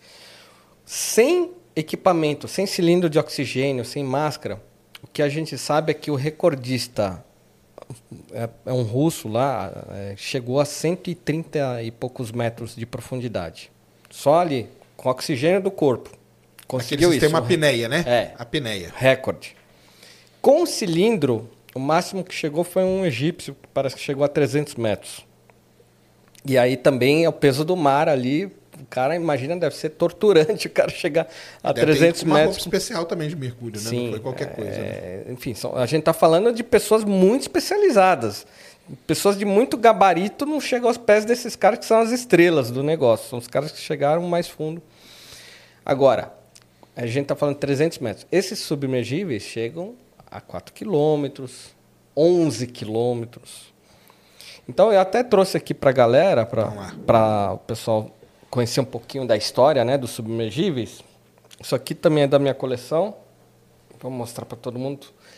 Aliás, vamos começar com a pergunta aqui, a surpresa, que eu vou faz- vou fazer um suspense aqui pro pessoal. Qual que é o comandante da Enterprise. Do Star Trek. Ih, cara, você perguntou No pessoa Star errada. Trek. Eu Você não, não sou- assiste Star Eu Trek? não, sou, eu não sou tracker, né? Eu nunca assisti Star Trek na minha vida. Ah, você tá brincando. Nunca. Excelente. Eu tenho um desvio de caráter. Eu sou Star Wars, cara. Igual você, né? Não, mas eu, eu gosto não de é Star o- Wars. Você não é o Darth Vader? Sim, Ah, mas eu gosto de Star Wars, Deixa o Darth Star Vader saber, cara, que você tá aí falando de Star Trek. Não, mas. Tô zoando. é, aí, aí todo mundo está em simbiose. Bom, comandante ch- se chamava Auguste Picard. Ah, o Picard, famoso Picard, é verdade. Então tá aqui. Eu sou... A câmera pega não? Qual que é a câmera aqui, ó? Traz pra cá, vou pegar nessa daqui, ó. Tá, então virar aqui, ó. Tá aqui. Uma homenagem aqui. Opa, Abaixa só um pouquinho, Cris. vamos lá. Deixa eu mexer aqui pra gente ver melhor. Isso. Chamou aí? Aí, ó. Abaixa um Legal. pouco. Boa. Olha que legal. Por que, que eu tô levando isso aqui? Parece que não tem nada a ver, né? Espaçonave, Star Trek com submersíveis, tudo a ver. Hum. O Auguste Picard é esse tiozinho aqui, ó.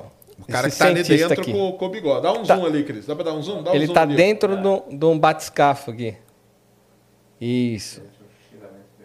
Pra quem é fã de Star Trek e não sabe disso, precisa saber. Aí, ó. Existiu o Auguste Picard da vida real, Uhum. que ele foi depois homenageado na série Star Trek, foi esse cientista belga aqui. Tá? Então, e esse cientista belga, tá aqui o autógrafo dele aqui embaixo. Vê se pega agora o autógrafo dele. Isso aqui é uma foto de 1938. E oito. Você que Isso, tá tô vendo, vendo aí aqui. do lado de Aham. cá, né? 1938. Tá, o Augusto Picard autografou para alguém aqui, essa pessoa Isso. que está aqui, que eu não lembro agora o nome. Bom Voyage, ele escreveu embaixo. É. Aqui tem uma moeda que Aham. ele levou várias dessas moedas, eram medalhas, né? Que ele levava a bordo desse submergível Uhum. e depois ele distribuiu. Aliás, esse aqui, essa medalha aqui foi quando ele foi para a estratosfera.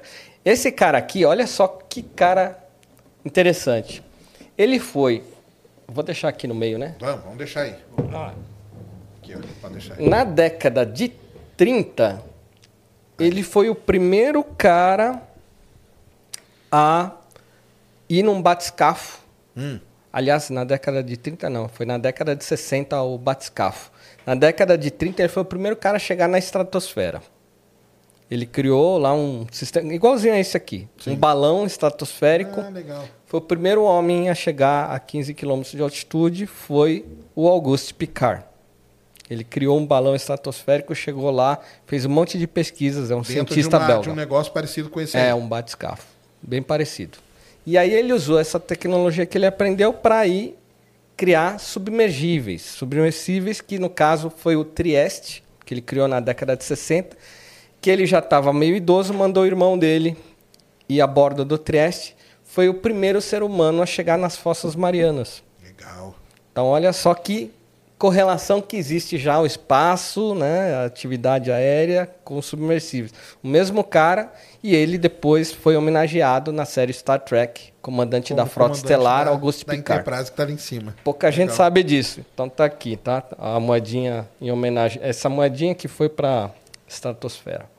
Então, ele provavelmente tinha um monte dessas moedinhas e deu para as pessoas mais chegadas Claro, de brinde. certeza. Hoje está aqui na, na coleção. O Trieste chegou, imagine só, na década de 60, esse submersível já chegou a 11 quilômetros de profundidade. Olha só, a tecnologia já vem para chegar a fundo no oceano, não é de agora. Parece que a gente, quando escuta as notícias desse submergível que foi para o Titanic, parece que as coisas começaram ontem, né? Exatamente. não deixam de ser bem exclusivas, mas essa tec- tecnologia já anda, já caminha há muito tempo.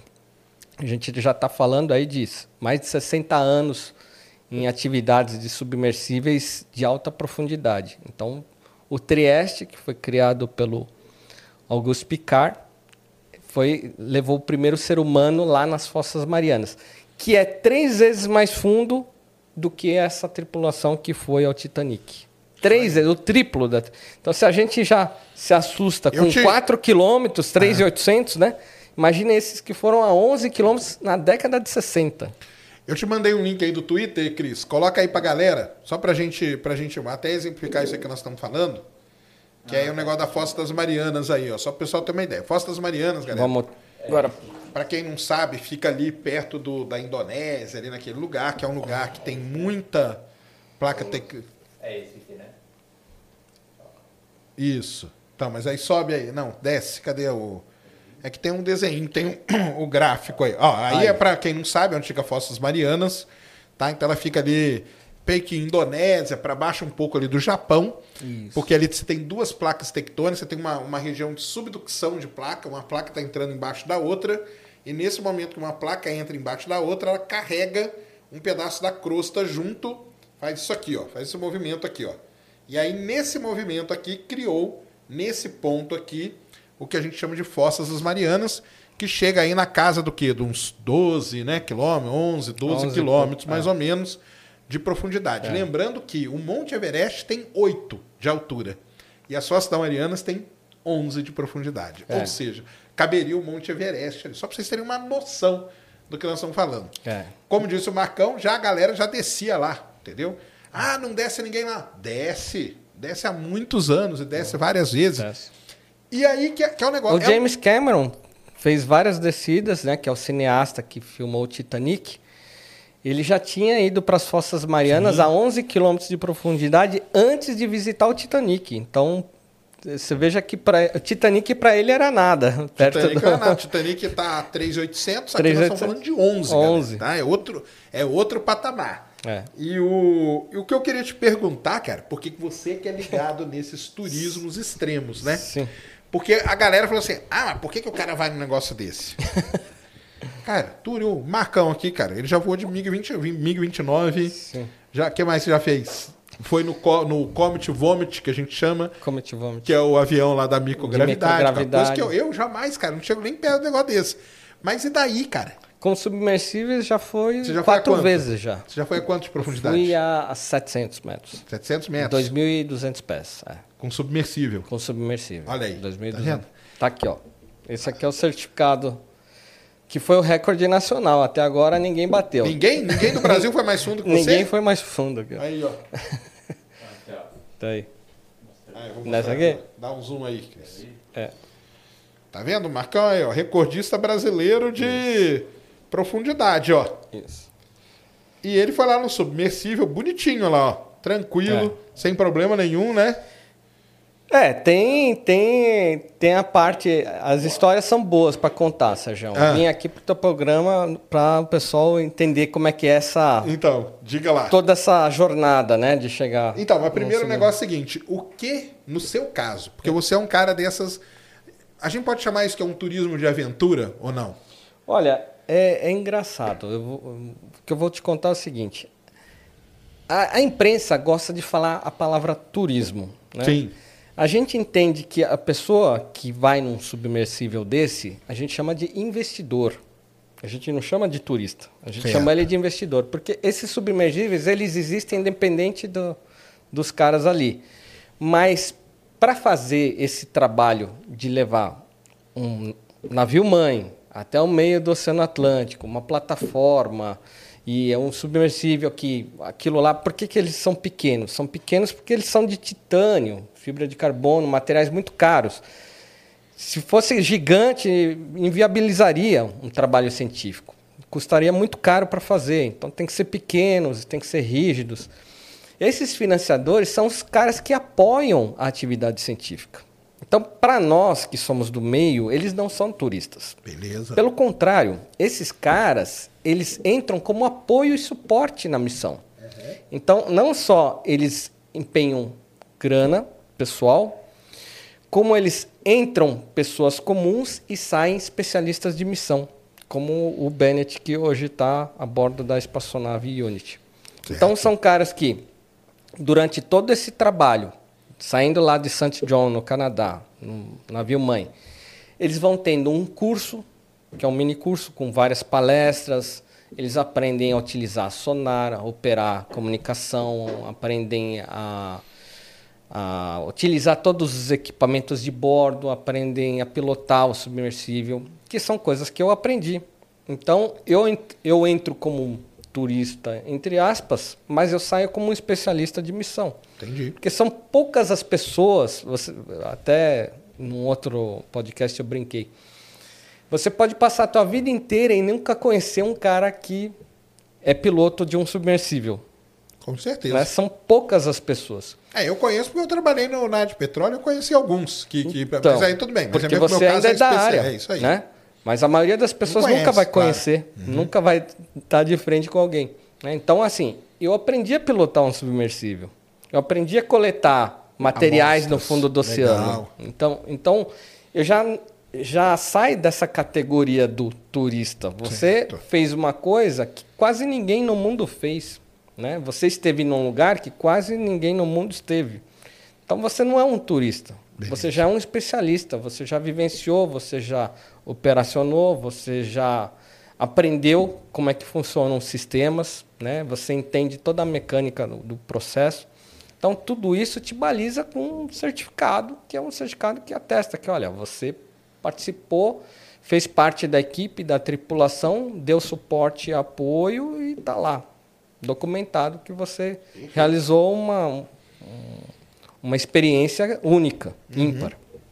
Então, eu fui gradativamente, comecei com um submergível que ia a 100 pés, que é 30 metros, bem pouquinho.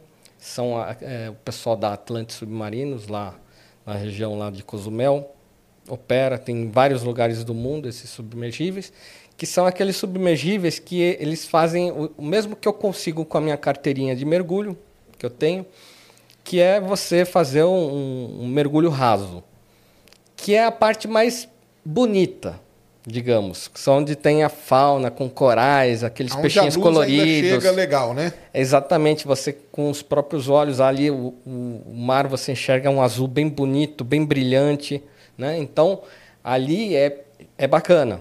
Você está lá a 100 pés, daí eu fui para 135 pés. 135 pés, pulei para 1.500 pés e de 1.500 pés eu pulei para 2.200 pés. Então são categorias de submersíveis diferentes. E aí eu fui evoluindo na minha graduação, digamos assim. Perfeito. Então eu tenho ah, vídeo com 1.500 pés, que eu fui para naufrágio, na região lá de. Visitou o quê? Oi? Visitou qual? Qual, qual embarcação? Foi um- é uma embarcação da Segunda Guerra. É, é um nome alemão, agora eu não, Não, lembro entendi. de É. cabeça. Mas eu tenho lá no- nos meus documentos lá. E que você tem, tem que ter todo o cuidado na hora da pilotagem, que você não pode chegar a uma determinada proximidade né, desses naufrágios, porque você pode ocasionar algum dano. Inclusive, uma das teorias que pode ter acontecido com o Titã, né, nessa falha, é qualquer contato que ele tenha, um esbarro ou bater, você cria um elemento de fissura, mesmo que mínimo, Isso aí. a partir de uma certa isso desde o primeiro profundidade. dia. Desde é o isso, primeiro né? dia, hein, galera? Eu falei isso aí. Mas vai lá. Mas é, essa é uma das grandes teorias. E, e olha só, é, justamente a, a superfície tem que ser perfeita do submersível. Então, se ele tiver uma, um mínimo amassado naquela zona onde a carga exerce uma pressão de quase 400 quilos num, num centímetro quadrado, um centímetro, pô, o que, que é um centímetro?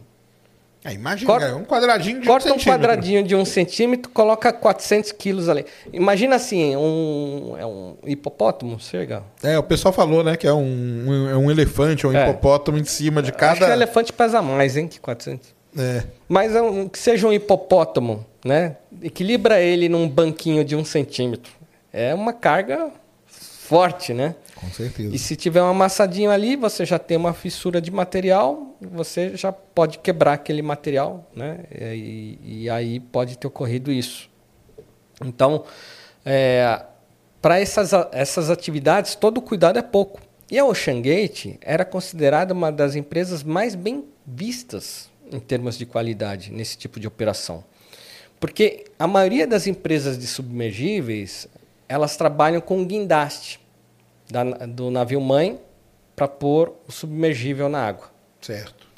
E nessa operação de colocar na água, às vezes pode bater uma onda e empurrar o submergível E em cima da nave mãe, tá. bater, aí causa fissura, aí Tá Aí cancelado. ferrou. cancelado Cancelou tudo. Cancelou, atrapalhou, vai ter que construir um novo submergível. E eh, veja só, a Ocean Gate ela tinha uma plataforma É. exclusiva, a tecnologia dela, que era uma rampa que saía da, do navio mãe, deslizava cuidadosamente no oceano. E aí essa rampa, ela era móvel, então ela podia flutuar, como ela podia Afundar. emergir. É igual os navios que carregam plataforma de petróleo. Exatamente. Ele chega no lugar, ele afunda. submergir, emergir. Então ela, ela fazia todo um trabalho de muito cuidado para que os, os submersíveis deles entrassem na água Sem contato nenhum com nada. bem suavemente. Beleza. E isso era uma demonstração mercadológica que eram os caras que pensavam em tudo. Entendi. Para nós foi uma grande surpresa acontecer isso nesse mercado, porque quando a gente vê uma das melhores empresas do segmento acontecer uma situação dessa, pega todo mundo de surpresa. Entendi. Então, para nós foi uma surpresa. Os meus submersíveis não, não tinham essa qualidade, uma tripulação de 50 carinhas ali, especialistas. A Ocean Gate, um dos diretores, é um astronauta da NASA. Você sabia disso? Não. Quem que é? É o Scott Parizynski, que é um cara que fez quatro EVAs, né? Então, é um cara que quatro missões espaciais. Pô, é gente muito gabaritada. Cê-. A cê via- Ocean Gate ela era tida como uma empresa de, né, que levava tipo a segurança deles em estava primeiro sempre lugar, em primeiro lugar sempre e tudo. em primeiro lugar. Aham. Eles eram um dos melhores. Tanto é que atualmente nenhuma outra empresa estava operando essa, essa viagem ao Titanic e todo mundo dizia, cara, só o Ocean Gate tem capacidade e equipe com know-how para fazer isso hoje. Então os caras eram supra-sumo. Nesse mercado não tinha para ninguém. Quem que tinha antes deles? Tinha o pessoal ah, da que era um fornecedor da nossa agência, que era o pessoal da Academia de Ciências de Moscou. Eles tinham um submergível que se chamava Mir. Tinha o Mir 1 e o Mir 2. tá? Que eh, foi o que o James Cameron usou. Sim, isso o James mesmo. Cameron usou o Mir. Aliás, até dar a dica pra galera, tá na era russo, Netflix um, um Então- documentário, Segredo do Abismo, é isso que chama? Se eu não me Isso. engano. Assistam lá, porque mostra toda, quase, não mostra todas, né?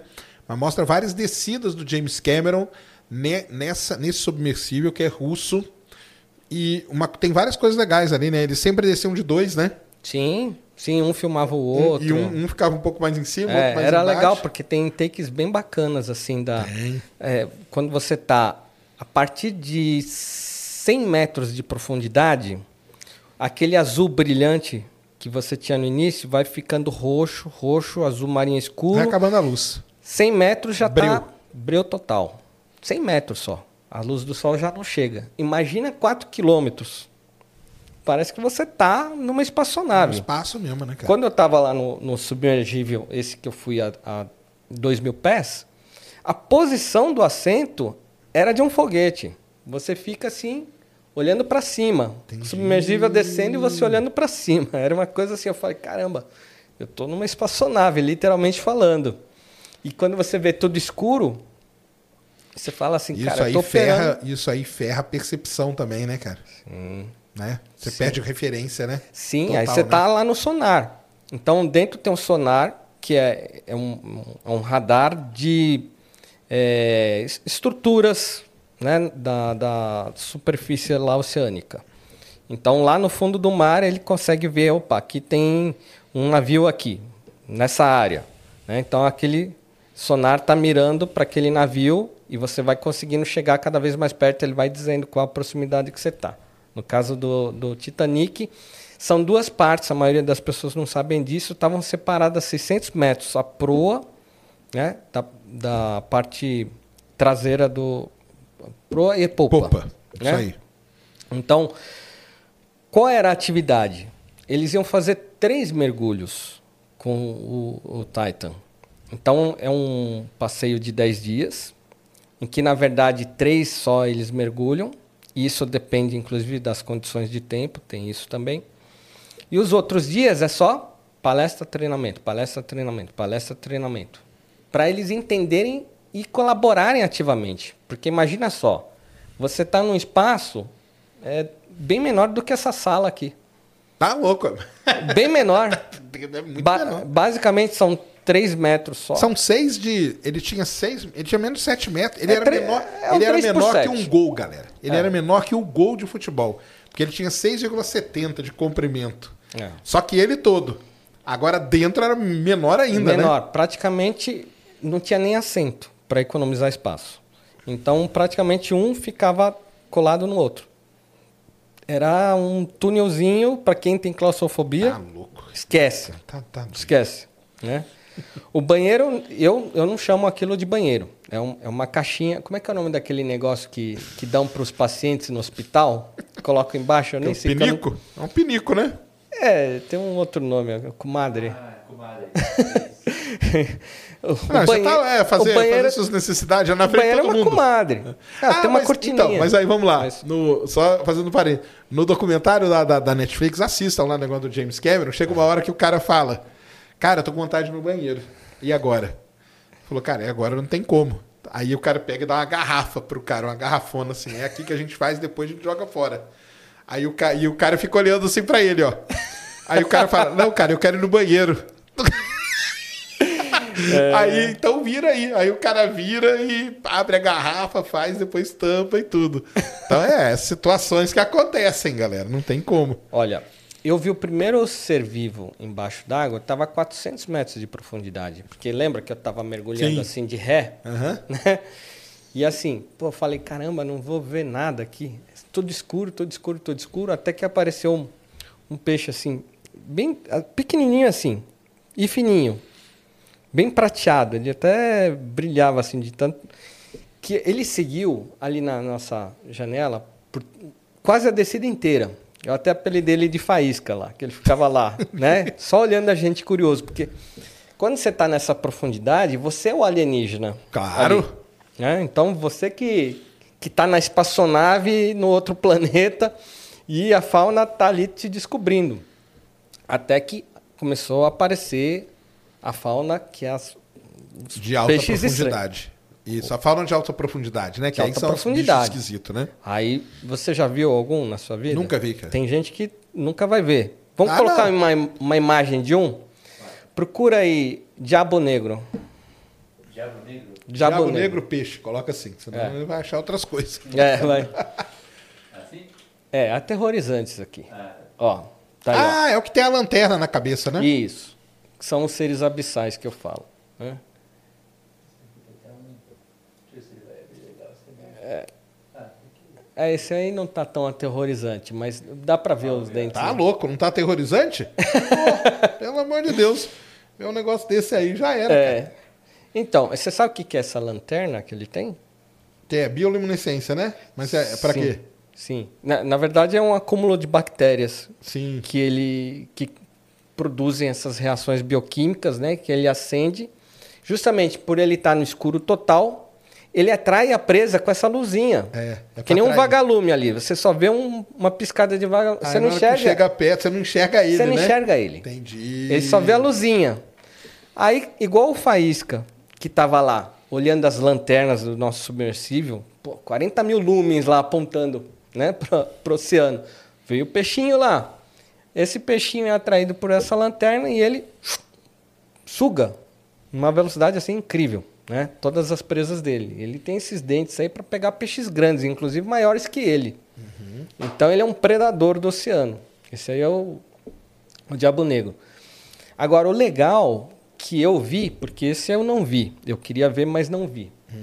É, O legal é você ver as águas-vivas bioluminescentes. Porque aí parece uma... Aí joga aí, Cris, é, água-viva bioluminescente. Vamos ver se, se aparece algum que eu vi. Esse aí. Tá. Então, tá vendo que eles tem várias cores. Esse não, eu não vi assim tão grande. Os que eu vi eram bem pequenininhos. Mas é, vai descendo aí. Olha, olha que legal aquele ali, ó. Olha que interessante. Várias cores. E essas cores ficam piscando justamente para quê? De Pra novo, atrair, né? Atrair, Atrair, a presa. atrair a presa, Atrair a presa. Então, quando a gente fala assim, pô, o que, que o cara foi fazer lá embaixo, ver um navio velho? As pessoas não entendem o que faz parte dessa jornada, essa construção de se chegar a um lugar desse. Não é só isso, né, cara? É uma viagem incrível, sensacional. O que você vai ver são coisas que a maioria das pessoas vão passar a vida inteira e Ah, não vão ver. vai isso, exatamente. é isso. Então, a fauna marinha no fundo do oceano é uma fauna diferente de tudo que você imagina. Então, é, os tubarões chegam nessa profundidade, é, Lula gigante. lula gigante, né? tem um tipo de baleia também que chega a essa profundidade. Tem um vídeo muito legal que eu vi com a empresa concorrente da Ocean Gate, eu vi outro dia, de uma baleia gigantesca que veio ao encontro do submersível, estava lá a tripulação, e ela ficava assim, com o olhinho, olhando dentro. Do, o pessoal lá, assustado, e só o olho da baleia assim, querendo, virando assim para um lado e para o outro, tentando entender o que, que era aquilo lá que dentro. bicho é aquele que desceu aí agora, apareceu aqui agora, né? Sensacional, os caras foram premiados. E isso pode acontecer, entendeu? Então, que, o que a gente vende, o que essas empresas vendem, são experiências inusitadas, né? surpreendentes, que você nem imagina, são as surpresas do caminho. Então, estão aqui, ó. O que eu vi era mais ou menos assim, só que bem pequenininho. Desse aqui? É, desse aqui, só que bem pequenininho, que são as águas vivas com esferas luminosas, né? Entendi. Então, é, é é, Não, então, para explicar pro pessoal, é isso aí, entendeu? Você não vai só pelo fato, tem toda uma. É que é o jeito que, que é falado, né? É tipo assim, os caras entraram dentro daquilo ali, desceram e morreram. Mas não é, É. assim. Tem toda uma experiência de É, vida. Tem Vamos pegar uma- o James Cameron, que é um cara bem conhecido que, que se atreveu bastante nisso. Ele fez mais de 30 expedições ao Isso. Titanic. Só o Titanic ele desceu mais de 30 vezes. Pra você ver que não é uma coisa assim que o pessoal fala, pô, o que, que esses caras foram fazer lá? Tem gente que já foi lá muitas vezes. E eles mesmo, esse, É. o próprio Titan tinha ido lá umas 3, 4 já, né? Sim, não, eles já tinham 33 expedições já. Não, mas no Titanic. desde 2018, já foram 33 expedições. Ah, no Titanic mesmo. É. Entendi. Então, assim, ahn, vamos pegar o, o James Cameron de novo, que é o cara que, que é mais conhecido, Sim, que fez claro. o diretor do filme, de vários filmes interessantes, e fez o Titanic. Se ele não tivesse feito essa viagem, muitas das coisas que aparecem no, no filme do Titanic não teriam aparecido. Por exemplo, uma das, das áreas mais legais de, de chegar lá embaixo e, e- e ver o E. Titanic, jogar lá os holofotes para ver, é a escadaria, que é uma cena final do filme. Quem assistiu o Titanic tem aquela escadaria. Como é que é o nome lá do ator? Que o James Cap, O. Leonardo DiCaprio, né? É, o Leonardo DiCaprio, ele é. Como é que é o nome dele lá no filme? É Você o lembra? Jack, né? Jack. Jack. Então, o Jack e a Rose. Naquela hora que o Jack abre a mão assim, pô, eu imagino o James Cameron lá embaixo jogando os holofotes para as escadas, já pensando Já na cena. a cena. Falei, meu, é aqui que eu vou terminar o filme. Olha só que legal, se eu colocar o personagem principal aqui com a outra personagem, o casal, eles se encontrando na escada. Então são É uma coisas das coisas que ele mostra também que Inspira, é muito né? legal de ver é a banheira onde o capitão tomava banho. Sim. Que sim. tá lá inteirinho. Ele fala, olha ali é a banheira. Banheira. Aí ele, fa ele fala dentro da, da- do, do submersível, ele fala assim, caramba, nós estamos vendo onde o capitão do Titanic tomava banho. Sim. A ponte está conservadíssima. Tá, Então a, a ponte está lá, que é onde ficava lá os caras, direita bombardo, dá aquela aí. aquele berro, né? O cara já imagina, pô, olha como é que é a construção, tira muitas fotos, pega muitas imagens, coleta todos esses dados, fala assim, ó, vamos produzir como é que seria esse cenário no filme. Então tudo isso foi importante para a construção Claro. daquele filme, foi sensacional. Quem assistiu e não se emocionou. até o lance do, do, do jeito que ele naufragou, né?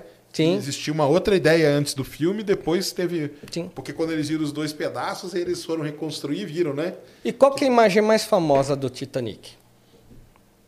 Lembra do filme Titanic? Qual que é a imagem que todo mundo faz ah, um é meme? eles na frente lá, né? É eles gritando lá na frente. Os braços tá lá, né? abertos. Isso. E qual que é a cena que o pessoal mais gosta de ver lá no Titanic? É Exatamente. a ponta ali, né? A ponta do navio, É, né? Exatamente. a Que tá proa. lá. Tá lá, tá conservada. Aí ele falou, opa, aqui dá para fazer uma cena. Então veja só, é, a experiência de ir para o Titanic, embora sim exista o risco, eu estava analisando a Ocean Gate, o site deles não sei se ainda está no ar ou não. A última vez que eu fui não estava mais no ar. A Ocean Gate tinha um sistema chamado RTM, que é um sistema de sensores de casco. Se houvesse qualquer fissura no casco, esses, esses sensores eram enviados, aliás, a, a, era feito um, um sistema de alerta para o navio mãe, avisando: opa, está acontecendo alguma coisa estranha aqui. Tá sim, coloca aí, ó, Cris. Vou te Tá mandar aí? aqui, ó. Tá, vou te mandar aqui, ó. Então acha aí o RTM. Tá aqui, ó. Vou te mandar aqui, ó. Tanto que o, até a capa do site deles é o quê? É a imagem do Titanic, lá a ponta, a ponta do navio. Então, e olha só, esse, esse sistema de sensores, o RTM, que eu não vi ninguém na imprensa falar sobre isso, e eu, quando eu soube que houve o acidente, na hora eu já sabia que, que eles já tinham perdido toda a tripulação. Por quê? Porque quando a nave mãe perdeu o contato, esse sistema RTM foi avisado para a nave mãe e eles já sabiam que havia tido uma ruptura. Eles já sabiam. O que, que foi todo esse comércio, esse marketing que foi feito na imprensa? Perda de tempo total. Perda de tempo total. Para mim, o que, que já era bem óbvio, não estava claro para a maioria dos jornalistas que estavam cobrindo isso daí. Entendi. O que, que o pessoal da, do navio mãe estava fazendo? Eles estavam querendo a confirmação do que os sensores já tinham avisado eles. Tá? Aquela história de, ó, o oxigênio, o oxigênio está acabando. Balela, não tinha, não tinha oxigênio, não tinha estrutura mais. O sensor já tinha acusado que a estrutura tinha sido abalada. Ah, sim, já tinha, já tinha essa, esse negócio do sensor, né? Então, assim, deram esperanças, venderam esperanças, assim, de uma forma, na minha opinião, muito triste para a população, porque pessoas que têm essa vivência que eu tenho na, nessa atividade já sabia que o pior tinha acontecido, não tinha novidade, né? O submergível Mir, ele tem um sistema que eu não sei se o, o, o Titan tinha, mas o Mir, que foi o, o James Cameron, ele tinha um sistema de, de sobrevivência que era interessante. Que se houvesse qualquer situação, por exemplo, de queda de energia, vamos supor que tivesse uma pane nas baterias. O Mir está lá embaixo, os motores não operam. Ele cai, cai, cai, chega até a superfície lá do, do oceano.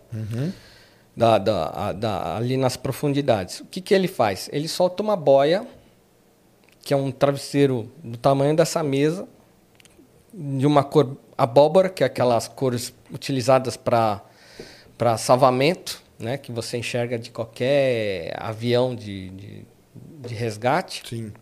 Coloca E- aí, ó, Cris, o, o Mira aí, ó. É. Eu te mandei uma imagem agora. E essa boia, ela vai acoplada a um sistema de cabos de Kevlar Uhum. que chega a, a 6 km. No Mira era 6 km de cabo. Então, o que, que acontece? Se houvesse qualquer anomalia, o navio mãe conseguia identificar onde estava o submergível e, utilizando aqueles cabos, eles poderiam fazer uma operação de, de regresso da tripulação. Isso aí é o, é, o, é o do James Cameron, ó. Isso. O famoso Mira aí, ó. Isso. Então, aí, por exemplo, ele tinha um sistema que soltava, por exemplo, aqui, daqui Uhum. de cima, um cabo de Kevlar com essa Com boia. essa boia de identificação para falar onde ele estava. Aí Exatamente. o navio mãe, que é esse aí o, aqui. isso, aí o e navio mãe ia lá e conseguia saber exatamente onde estava e içar de uma forma, claro, com muita cautela, né? Mas até porque por que ele é feito de titânio esses submergíveis? Porque o aço é muito mais resistente que o titânio, só que o aço na água, ele reage e ele enferruja. Claro. O titânio não. Então a propriedade do titânio é a mais bem-vinda para o submergível. Só que o titânio é caríssimo. Caríssimo. Então você tem que fazer É negócio muito pequeno. Aí tem que fazer pequeno. Isso aí. Então os sistemas de resgate no Mira eram assim. No meu entender, eu acredito que ah, o Titan tinha um sistema desse também. Porque uma vez que foi utilizado isso e já foram feitos testes que havia sucesso, não há porquê no Titan não ter um sistema desse. Eu procurei no site se eles tinham isso, não encontrei nenhuma informação. Volta lá no Mas, site deles, que é. eles têm um vídeo dele lá muito legal, cara. Ó, isso aqui que é analisado no casco. Se, como é que Sim, estão, né? Pra ver se tem essas, essas fraturas, né? Fissuras, né? É, como é que- Microfissuras, né? É, se o Isso sistema tá, tá estressado ou não, se ele pode fazer uma submersão ou não. Isso aí. É tudo em russo, viu, cara? Porque o bicho é russo, tá? Sim. Então, tem que fazer. Aí, é, tá aí, ó. Então, se você vai aqui em Submersibles, Submersibles, aqui, ó. São três, né, que eles têm. É, aí, ó, vai descendo aí, ó. Aí, ó. Cl- Clica nesse vídeo aqui, eu tava dando uma olhada, tem umas coisas legais aqui, ó. Pode, pode passando aí, ó. Tá aí, ó. Isso aí pra pessoal Ó, entender essa é a rampa. plataforma, né? É. Que ele, de onde ele sai. Isso. Olha lá, ó. Aí, ó. Aí, deixa aí rolando, ó. Isso aí é o fundo do mar, aí, ó. Eles visitando lá as coisas, ó. Ó. Pode ir pra frente um pouquinho. É, aí só as, ó, o sonar Ó, o sonar operando. dele, legal. Aí Ó, ele lá. Ó, tá? Aqui é um sonar laser. Que é um sonar laser que Então, é na verdade, ele era evoluído. bem moderno, né, Ele cara? era muito moderno, muito moderno. Ele era bem... Isso aí é o outro. Ele Vai tinha todos os frente aí. equipamentos top de linha. Por isso que eu acredito que ele tinha esse sistema também. Mas que é um sistema de aviso. Volta ali um pouquinho, cara. Olha aí. Olha isso. Isso aí que tá com aquela câmera grande Isso. angular, mano. Olha, olha o espaço. É. Aí eles lá, pode passando aí, vai. Aí vai mostrar imagens Uma aí do raia. fundo do mar, ó, que a gente tava falando, ó, que você vê os bichos esquisitos, tubarão. É.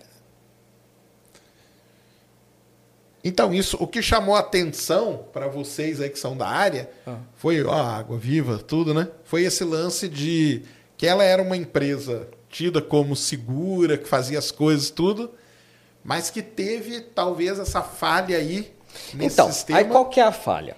Aí tem várias hipóteses. O pessoal já está dizendo assim, a- a- tudo indica que houve uma implosão, né? Ou seja, o casco não aguentou, de fato. Se eles tinham áreas do, do submersível com fibra de carbono, Sim. fibra de carbono, a gente já estava comentando aqui Do avião, que, né? que não é muito adequado.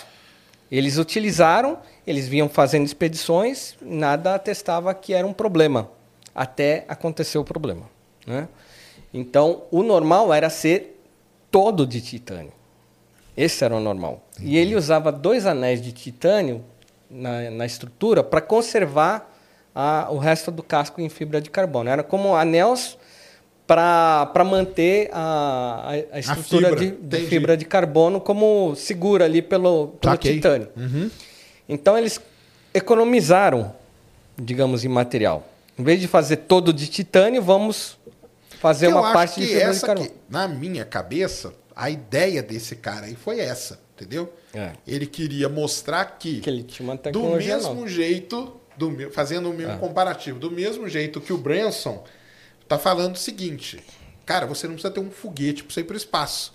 A gente faz um avião, uma nave e a gente vai. Esse cara aqui, acho que ele quis mostrar, ó, você tá vendo? Tem um submarino, é um submersível. Você não precisa gastar zilhões para fazer de titânio. Sim. Com um material muito mais barato, você consegue desde que você tome todas essas medidas de segurança. Sim. Eu acho que essa que era a ideia dele. Sim. Será que não? De Então. meio popularizar esse tipo de coisa? Então, eu acho que ele procurou uma solução barata que estava se provando eficaz até o ponto Até que acontecer o aconteceu o acidente. né? Então, é, por isso que a ciência é assim. É, ela é baseada em testes né, e retestes, e, e aí você vai validando se aquilo realmente procede ou não procede. O que ele tinha era, olha, é, imagina só o titânio. Também tem outra questão. O titânio, você pode comprar ele puro. Quem é o maior fornecedor hoje de titânio? Até um tempo atrás eram os russos, hoje são os chineses. Se você compra o titânio e ele tem um pouco de liga de alumínio, vanádio, alguma coisa misturada ali que não é 100% de titânio, vamos supor que ele chegou, famoso comprador, né, de empresa. Quanto que é, né? 100 milhões. Ah, cara, eu tenho 50 milhões. Ah, 50 milhões? A a gente pode fazer. E aí o cara faz Só que aquele coloca- titânio, só que polui, coloca né? um Coloca umas coisas ali, ali no que não- meio. Exatamente. Entendeu? Então, o que, que acontece? Agora, as investigações que vão dizer se aquela liga de titânio era 100% titânio, titânio puro, mesmo. se tinha alumínio ali misturado, se tinha vanádio. A fibra de carbono, como é que foi feita essa fibra de carbono, se ela realmente era pura. Então, tudo isso agora é só investigação com os restos que eles estão colhendo. Eles coletaram hoje, né? Acho se eu não me engano, coletaram hoje. Sim, hoje teve vários. Né? Vários Já- restos aí Parece do... que a parte da frente de trás já do submersível ele já tem, inclusive. E aí o que, que acontece? Então tem essa teoria da implosão, ou seja, uma carga muito forte, o material não foi resistente o suficiente, basicamente amassou Amassou né? igual uma latinha de, de em refrigerante. num instante tão milésimo de segundo. Cinco milésimos eu ouvi o pessoal falando. Cinco milésimos? É. Cinco milésimos de segundo. É. O cérebro não percebe. O cérebro, o cara O cérebro nem é sabe cem- que é ele. Ele nem gente sabe percebe. que ele foi dessa para melhor. Simplesmente, né, foi instantâneo. né? Não deu tempo nem do, do- dos neurônios. Não, não deu tempo dele do, a liga ali e processar o que aconteceu. Exatamente, é isso mesmo. É muito rápido, porque muito realmente rápido. a carga oceânica é muito grande. Agora, pode ter acontecido uma ruptura da, da tampa de, de visualização deles, que era de um material entre vidro e acrílico, eu não sei qual que era. Pode ter havido ali uma, uma ruptura ali, também a partir dali, aí, de novo, aquilo que eu falei, a, a pressão oceânica vai empurrar a água com uma força tremenda, que aí, no caso, vai explodir. Não é implodir, mas explodir. Uhum. Aí a gente vai ter que entender se foi implosão ou se foi explosão. Pode ter acontecido uma pane elétrica, em que os motores. Eu vi que já houve outras panes elétricas com submersíveis, isso parece que não é uma coisa tão fora do comum, acontece. Né? Por isso que ele tem até quatro motores que são independentes, mas Tem uma certa redundância ali, vamos dizer. Vamos supor que é tudo tem redundância. Eu, nos meus nas minhas missões a a gente levava quatro cilindros de oxigênio, se desse qualquer pau, para ficar lá lá embaixo. Cada um teria um, um cilindro para si de oxigênio. Mas no caso deles, precisou de oxigênio? Redundância aí não serviu para nada. né?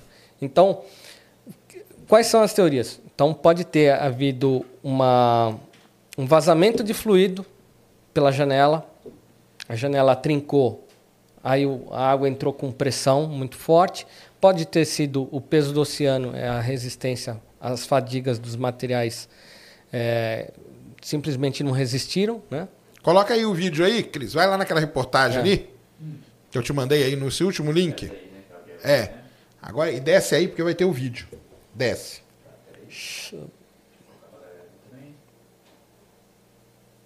Desce aí. Desce, desce. Aí, olha, uma parte bem grande. Não, não, tem- aí vai ter os anéis. Você vai ver os anéis. Vamos mostrar pra galera, ó. Desce Ah, aí, os tem anéis vídeo. de, É. de titânio? Isso. Aí, ó. Põe nesse vídeo aqui. Pode pôr a tela cheia aqui. Só o naviozão chegando, ó. Pode ir pra frente aí. Veja, a confiança era tanto que o próprio dono da empresa estava a bordo. Tava a bordo, né? Pode ir pra frente, pode mais. Pode mais, pode mais.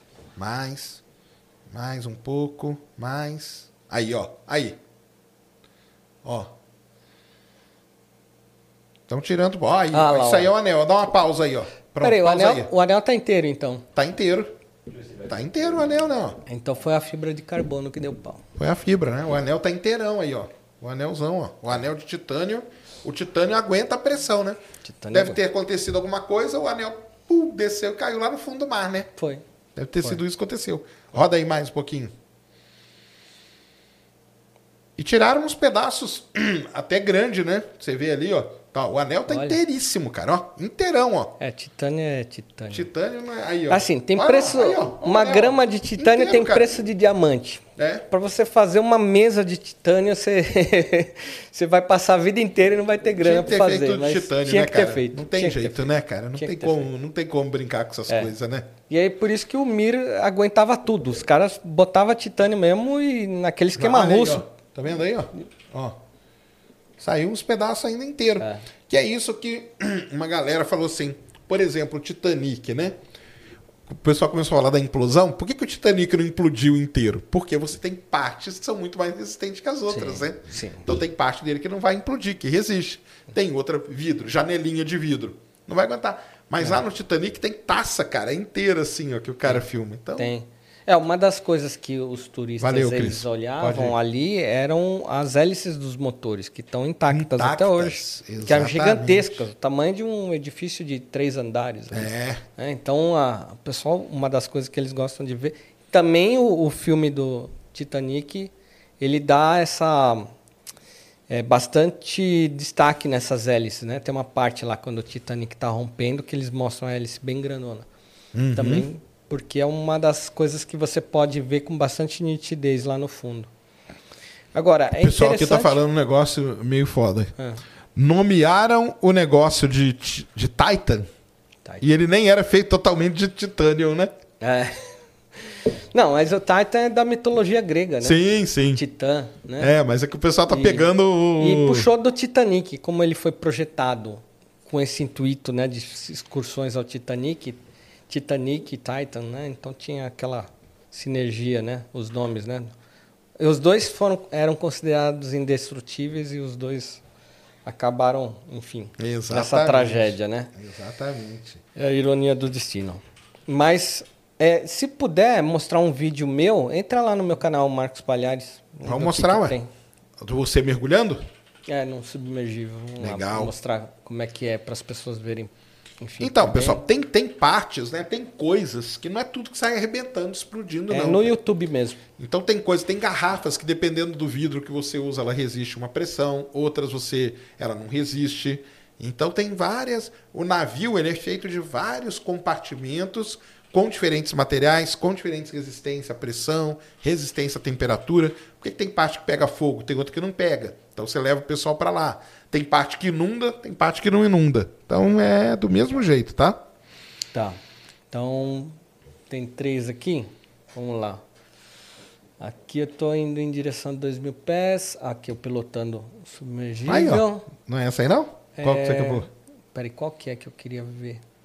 Bom, entra nesse aqui, vamos ver. Que esse aqui tá, ainda tá mais baixo. Ah, esse aqui é para mostrar por Ah, dentro. pô, mas vendo? aí tá gostoso, até uma caminha, colchão e tudo. Pô, isso aí eu acho que até vou, hein? Então, esse foi rebaixado agora. Eu fui a 1.500 pés. Se Ah, você é? entrar no site hoje, já foi para 1.000 pés. Você vê que os caras já falaram assim, opa, vamos começar. Mas ele é o quê? Todo de titânio esse aí. É titânio. Todo titânio. Titânio. Titânio. Mas ó, olha o tamanho da janela de observação também.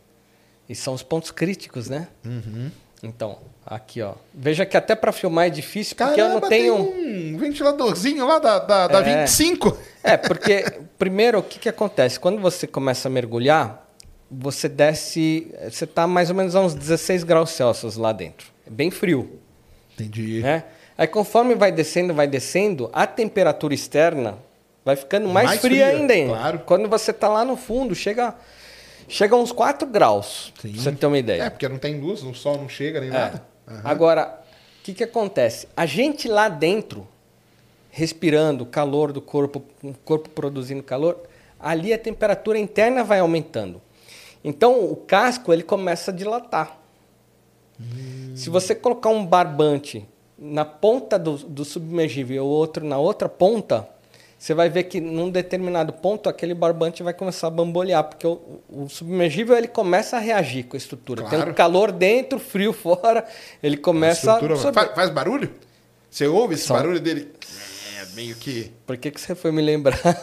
É Porque a o parte, barulho é, é chato? é a parte, cara, que todos os seus sistemas de alerta começam a funcionar Ah, quando você começa a ouvir os nível, né? estalos. Tá, Foda. tá. Então, você tá descendo. Entendi. Você vai descendo e vai, pá, faz uns barulhos fortes na estrutura. E ali você fala, cara, peraí, é, é normal assim? É mais alto, é menos alto?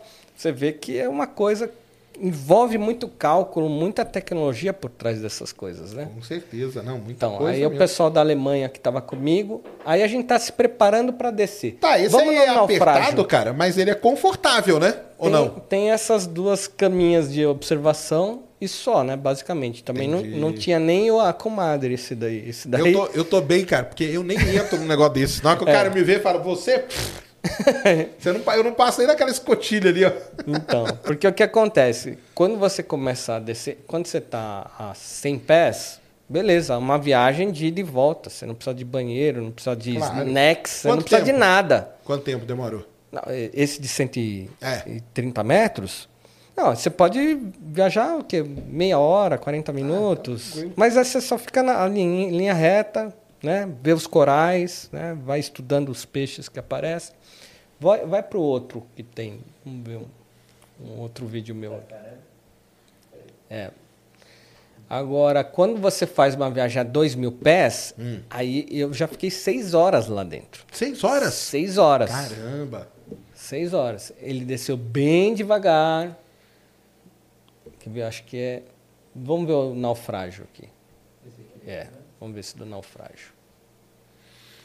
Então, ó, aqui são as garras para fazer coleta. De material. Aí- porque os submergíveis, eles não são utilizados só, por exemplo, para ir num naufrágio, Entre só para né? turismo. Aham. Eles podem ser usados para pesquisa, para é, é, biologia marinha, Claro, é, geologia. arqueologia, Geologia, geologia, até para busca de tesouro, cara. Então, Não, Você com sabia que talvez existe- seja a melhor aplicação. Sabia que existe esse mercado? Que busca de imagino, tesouro? imagino mesmo. Então, esse aí mesmo ele já foi, já coletou vários tesouros no, só, no oceano, dobrões de ouro. Né? Então, nesses naufrágios que é. Esse aqui não, esse aqui é mais recente que a gente estava aqui. Você vê que ainda está bem azul, ou seja, estava numa profundidade bem ainda menos de, de 500 pés. Aí. Legal. Tá? Então aí você consegue ainda ver com nitidez. E aí, ó, tô olhando um naufrágio no oceano. Ah, ali um peixe-leão, Peixe, é, ó. né? Então, Esse peixe-leão, é... ele é muito bonito, esse peixe. Enfim, ah, tá aqui a estrutura. Isso aqui é como se eu fosse ver o, o Titanic, só que eu tô Certo. menos profundo. Tá. Agora vamos lá a 2 mil pés de profundidade é o outro vídeo. Esse aqui. É. É. Tá. Então. Aí eu já fui no mesmo. E é tudo naquele mesmo embarcação, não? Não, outra? essa é outra. Ah, para aguentar É, aquele... cada, cada submergível ele, Ele tem uma é- capacidade, ele é Entendi. homologado para uma profundidade. Passa um pouquinho aqui que Vai pra frente aí, é, Cris. vamos ver, vamos ver a janela de observação. Olha, o que, que é Aí aqui? já ó. é. Aí já é breu, cara. Aqui, total, escuro, você não vê nada. O que você vê, essas poeirinhas aí são micro-organismos. Eles são cintilantes, então realmente com a luz eles, eles Brilham, refletem claro. né, com a luz. Mas são micro-organismos que parecem pequenos vagalumes. Quando a gente está lá embaixo, eu até dizia que parecia uma árvore de Natal ali com a gente, né? Eu, parecia que eu estava viajando pelas estrelas. em alguma- Legal. então era essa sensação. que Eu estava lá pilotando e vendo esses, essas areinhas luminosas, né? Que são esses micro Sem instrumento, cara. Você não faz nada É. aí, galera. E aí outro detalhe interessante para falar pro teu pessoal. Que o pessoal tira muito sarro do joystick. Sim. Fala aí do joystick pra galera. Todo submergível usa joystick, cara. E eu tô aqui com o joystick. A NASA usa joystick. Você sabia Sim. que o, o Curiosity, lá, os Perseverance da vida, tem um cara lá na NASA, eu conheci. Pilota o- com joystick. rover driver lá da, da, da Curiosity, quando eu estive lá, que era o Paulo Beluta. Ele mostrou, ó, pega nesse esse manche aqui, ó, é com isso aqui que eu vou pilotar o Curiosity. Era joystick de brinquedo, de game. E tá pilotando um negócio do outro lado do universo, pô. Aí o pessoal fala assim, pô, não podia dar certo, ó, os caras usam brinquedo pro negócio. Meu, não é isso, a tecnologia já é igual para tudo. Isso aqui é o que serve, é o que funciona para operar. E não foi por causa disso que teve Claro, o problema. exatamente. Então o pessoal começa a fazer analogia com É, coisa nada a ver. negócios nada a ver, isso mesmo. Aí todo mundo vira MBA no assunto de um negócio que, que não entende, né? É legal Então, demais, cara. basicamente, ó, você não vê nada. Você tá ali na janela, dois mil pés, você já. A não ser é que isso. apareça um peixe daquele com a lanterna, você não vai ver nada, né? Exato. Ou quando Aquele- chega perto lá do, do, do, do naufrágio que você está Aquelas lulas visitando, e aí você joga a luzona lá e aí você vê, né? Então, basicamente, você opera todo o submergível à base do sonar. É o sonar que é o que comanda, Não, seu não é a janela. Claro. Então, isso aí foi mais para mostrar que, olha, se não vê nada, o sonar é que vai te dizer o caminho. Opa, e aqui tem uma rocha. Porque você está indo, se- você for se basear em visualização, você colide com, com um abismo ali, que você está descendo naquele abismo, você colide com alguma rocha, acabou o passeio. Tudo é o sonar. O sonar é o que manda. Aí você vai pilotando olhando para o sonar. Então era isso que eu queria mostrar para o pessoal. Então aí, mas agora o que, que eles vão fazer? Eles vão pegar esses restos aí, Aí beleza, começa a investigação. E aí vai investigar igual a investigação de acidente aéreo, de coisa do tipo, né, cara? Vai demorar muitos É? anos para sair um, um resultado. E como estão os caras? Você tem contato com a galera da Ocean Gate? Como que é? Você chegou a Então, falar com eles? A, a? Ocean Gate, a gente tinha reuniões periódicas com eles. é, era assim, uma vez a cada três meses. Hum. Né, que eles chamavam todo mundo para falar. E eles davam aula sobre o Titanic. Né, então, é, era uma forma de treinar a gente Legal. na hora que fosse vender alguma coisa. É, eles falavam das pessoas que estavam a bordo, quem eram os especialistas. Então, por exemplo, essa viagem era mais que especial. Porque não estava só o dono da empresa, estava o maior especialista em Titanic Isso. do mundo, cara. Maior, exatamente. Que era o Paul lá, aquele francês, que é o cara que já tinha feito várias expedições ao Titanic, antes mesmo de existir Ocean Gate. O cara já, já tinha descido várias vezes. E era o melhor guia turístico que existia de Claro. Titanic, era o cara. Então, eh, essas reuniões periódicas online que a gente tinha, era para eles mostrarem a estrutura que eles tinham, as tecnologias novas que eles tinham implementado, por exemplo, esse RTM que eles patentearam, esse sis- sistema de sensor de casco. Por isso que eu digo, tudo isso, quando aconteceu, na hora que aconteceu, eu falei, meu, já deu. Já deu problema, já deu problema. Se o sistema dele já tinha avisado que eles tinham perdido o contato, os sensores já tinham avisado que alguma coisa ruim tinha acontecido. Entendi. Né? Então ali, ali já. Com certeza os sensores já tinham avisado a equipe da, da- do navio mãe e tudo isso foi uma grande perda de tempo. O que a gente fica pensando agora, depois que aconteceu, né? Depois que já aconteceu, aí é fácil, né? A gente dar opinião. Nós somos engenheiros de obra pronta. É, por que, que não tinha né, uma sonda ali como o Victor 6000, que é essa que está achando todos os destroços? Por que, que não estava lá Ah, o Odisseus. junto? O Odisseus, né? Eu acho que essa foi a grande falha de toda a operação. Não descer um ROV junto, né? Já tinha que estar junto isso Porque daí. lá no James Cameron ele descia com dois, né? Então, Descia dois, dois Mir. Então, quem vê, vejam lá, cara. Vejam lá o documentário que é muito legal. Desce dois daquele Mir que a gente mostrou e descem dois ROVs, que é o robozinho.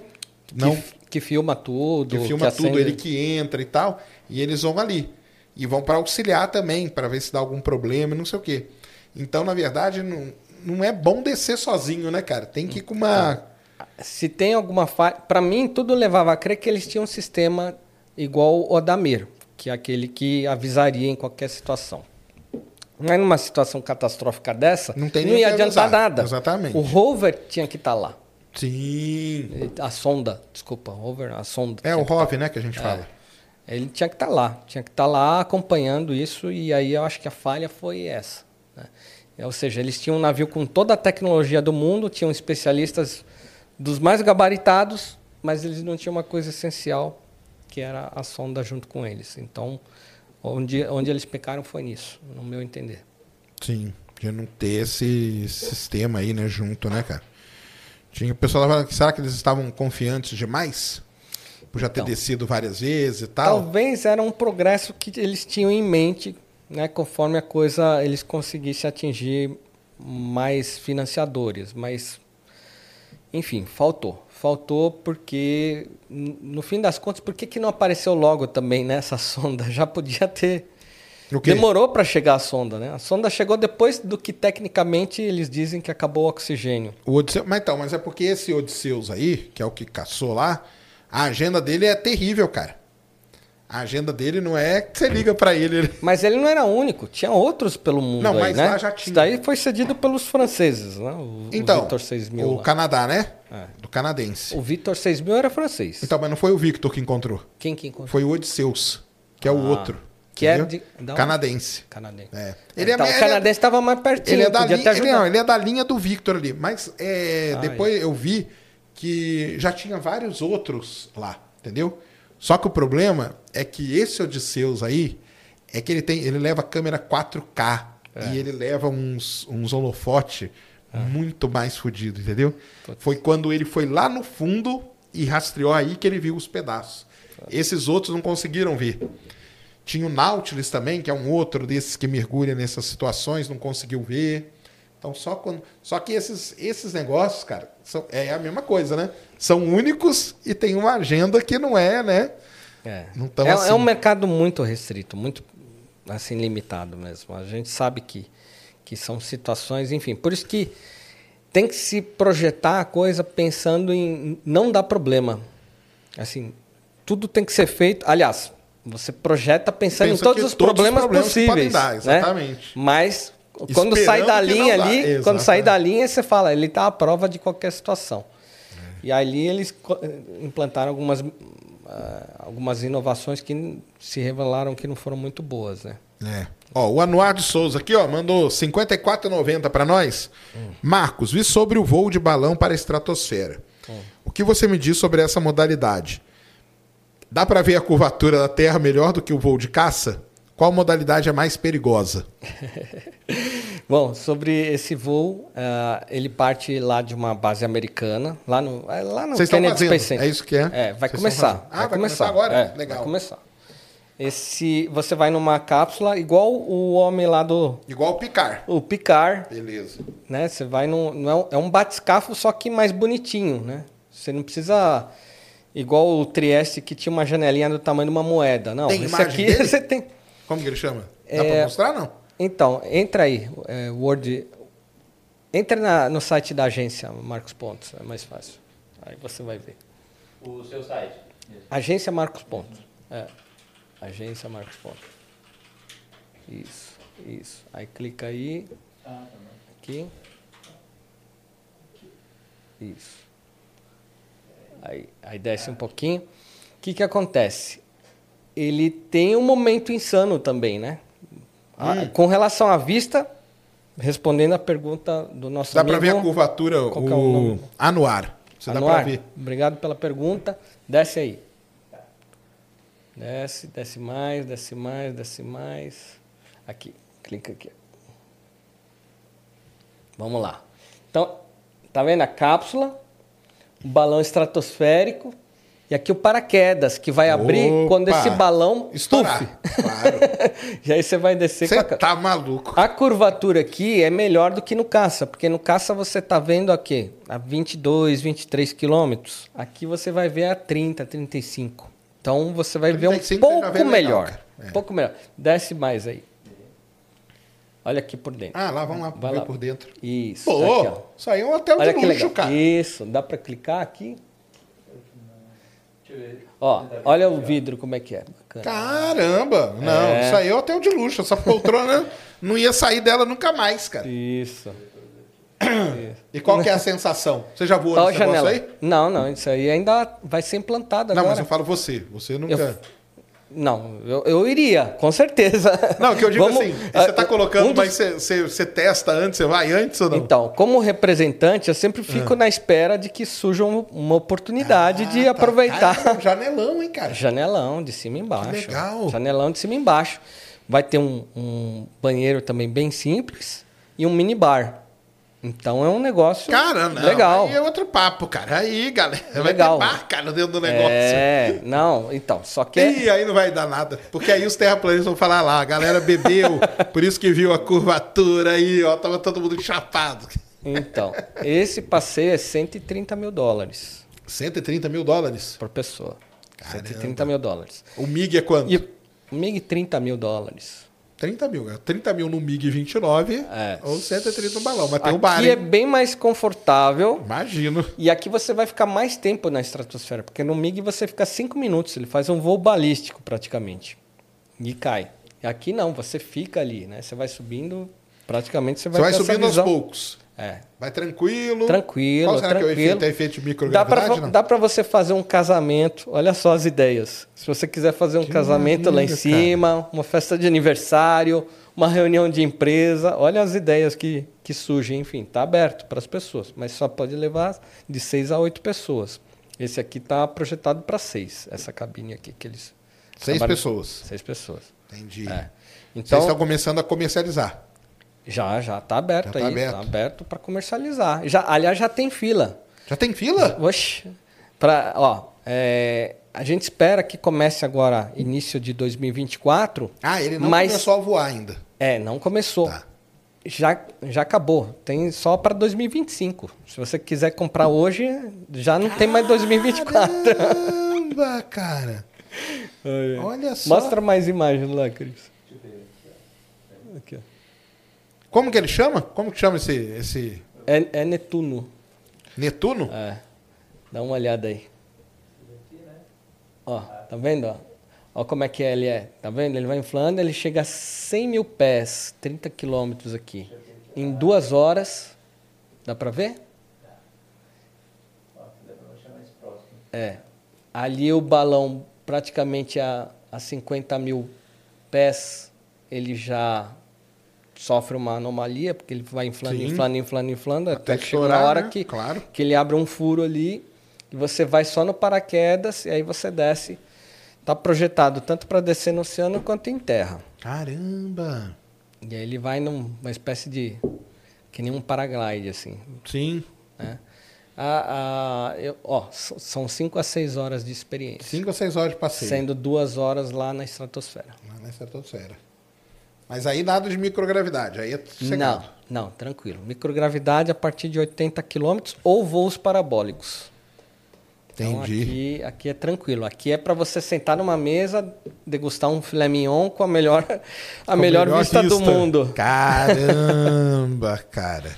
Aí, Que legal, hein? achou? Esse você tem Esse- vontade de ir ou não? Esse é um dos passeios bem bacanas. É, olha lá, tá vendo? Tem a cadeira. Não, esse tem- aí é confortável. Esse É. aí é outro papo, né, cara? Não, Pô, é bem interessante. Mas também, veja, mesmo os pontos críticos. Tem uma janela gigante. Se uma janela dessa não é bem vedada, né, então, por quê? Tem que ter muita tecnologia. Eles pegam esse, esse casulo de, com todo esse material, colocam lá no fundo do oceano, vê se não vaza nada. Eles testam tudo para ter certeza que vai dar tudo certo. Entendi. Entendeu? Então é um material que é estressado ao limite para ser avaliado antes de ser homologado e começar a operação, Operação. para ter certeza que é seguro. E ele perguntou qual que era mais. Como que é? Se era o MiG-29 ou. Então, para ver a vista, com certeza esse daí é a melhor experiência aí no Netune. Não, para ver a vista, sim, mas o. Por questão de segurança, de experiência, como de segurança que é mais seguro que o MiG-29? Então, eu penso que o MiG-29 é mais seguro porque você tem um sistema de ejeção. Entendi. Então, tá ali. Você, em qualquer situação, a, a tua redundância é boa. Aqui está num paraquedas que ele tem que ser acionado automaticamente. Né? Então, você depende um pouco do equipamento. Entendi. Eu, eu acho mais seguro aquilo que você mesmo resolve. A parada, eu prefiro, sinceramente. Ah, que você fala que a ejeção é você que puxa, é né? você que puxa. Você que Mas decide, você né? recebe o treinamento. Quando que você pode puxar? Porque você não pode puxar na estratosfera, você não pode ejetar na estratosfera. Tem uma altitude que você tem que ejetar. Então o próprio avião ele avisa. Você tá na, você vai preparar para ejeção, ele apita ali, ó, não pode ejetar nessa altitude. Então tem, tem tudo isso. cara. É, é um Entendi. sistema todo sofisticado de, de sobrevivência ali. O Felipe Falcão mandou aqui, ó. Hum. É... Fala, minha equipe, de Manaus para o Brasil ver. Minha, minha pergunta é: você acha que empresas privadas irão dominar o espaço? A NASA pode falir com o turismo espacial? E por último, falou que me ama. Tamo junto, Felipe. Opa. Ah, empresas privadas já dominam, né, Sérgio? Já domina. Turismo, pelo menos, né? É, turismo e eu, eu acho que é uma. Ah, mas aí eu tenho um ponto, cara. Eu tenho um ponto É natural, é orgânico a favor da NASA, cara. Hum, Que é, por exemplo, o dia que uma empresa privada fizer algo parecido com uma Voyager, com um um Perseverance, Hum. com uma New Horizons que passou por Plutão e tal, aí beleza, entendeu? Tá. Dominar a órbita baixa, até concordo. Tá. Agora, dali pra frente, é, sondas espaciais, aí, cara, eu acho muito difícil uma empresa privada investir, por exemplo, o Perseverance foi 3 bi, né? 3 bilhões de dólares no Perseverance, entendeu? E fora que a tecnologia de pouso, por exemplo, em Marte, você vê que a Rússia não consegue pousar, a Europa não consegue pousar, só quem pousa em Marte é a Chineses? China. China conseguiu, Ah, de deu. primeira. É só a China e os Estados Unidos. Olha. Então, assim, É, eu acho que assim, a órbita baixa, eu acho que vai ficar para as empresas privadas mesmo. Mas dali para frente, eu acho que não vai ter como. Então, cara. mas, mas eu, eu acredito na, na evolução. É? Eu, eu acredito que, que o privado vai, vai assumir tudo. Cara. Tudo, O- até mandar sonda para Marte, Porque o que, que acontece? O, o, o o governo ele é importante para abrir a floresta. Depois que abriu a floresta, construir na floresta e é, É, mais só fácil. lembrando pro pessoal também, cara. que Então a Spa- NASA teve um papel SpaceX, fundamental. ela só existe por causa da NASA, cara. É. Entendeu? A ela tem um contrato de 2,5, um contrato de 2 e agora há pouco tempo um contrato de 3. E a NASA assinou um contrato com a SpaceX, sem a SpaceX nem ter o foguete. né?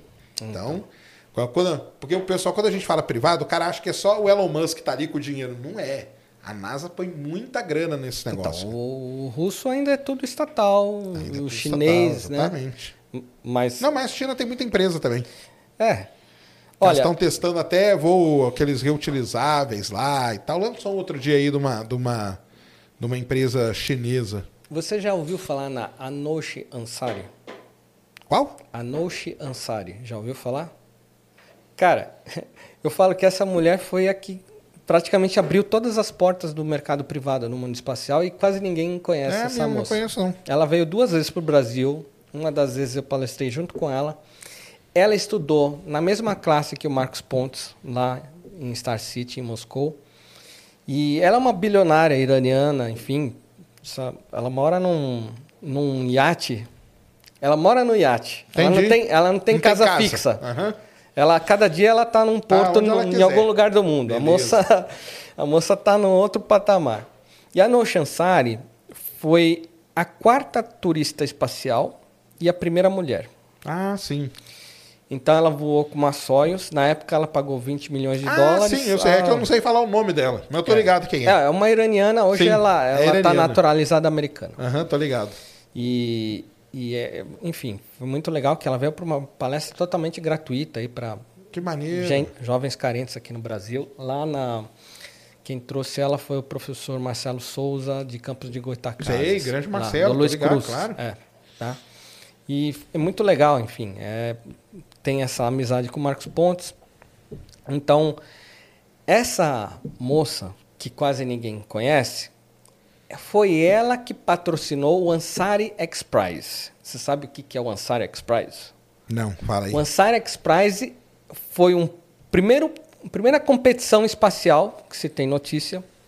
Um- ela, privada, ela, depois que ela voltou do espaço, falou assim: pô, isso aqui não pode ficar para bilionários. Ela patrocinou para democratizar o espaço. Ela falou: eu quero só pequenas empresas participando e eu vou dar um prêmio de 20 milhões de dólares, mesmo que eu paguei para ir para o espaço, eu vou dar um prêmio. Foi o precursor da, da- do Lunar, Google Lunar X Prize?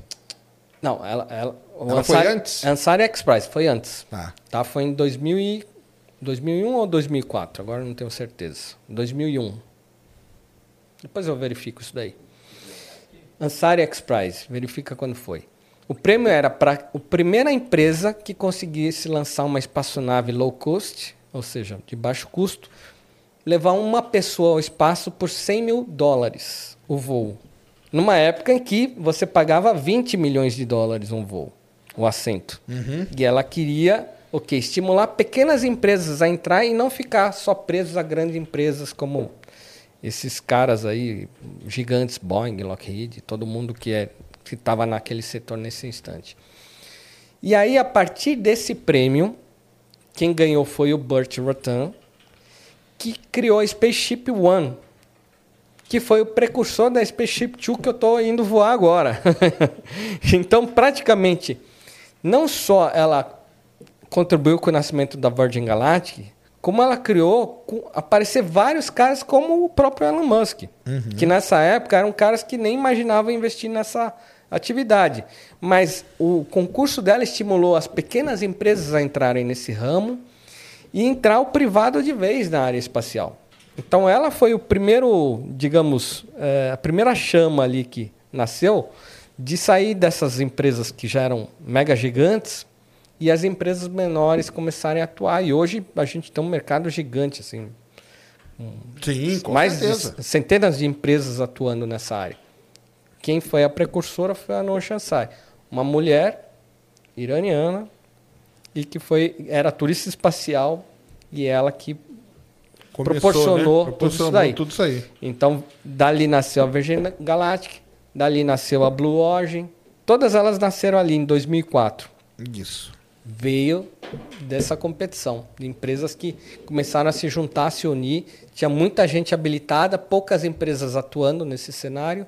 O que ela fez? Conseguiu pulver- pulverizar com várias pequenas empresas trabalhando conjuntamente e nasceram ah, empresas como essa, Não é. a Blue Origin e a Virgin. 2006, ó. Em 2006, ela foi para o espaço.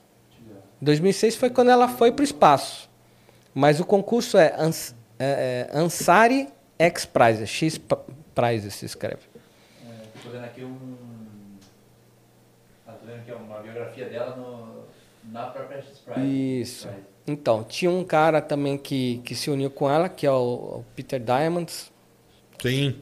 que é o, um cara que também é um grande especialista e, e apaixonado pela atividade espacial. Ele, ele é o cara de relacionamento É, foi em área. 2004, ó. Em 4 de 2004. outubro de 2004, a X-Prize capturou a atenção do mundo, Isso. oferecendo 10 milhões no. Ansire X-Prize, maior prêmio da história, Isso.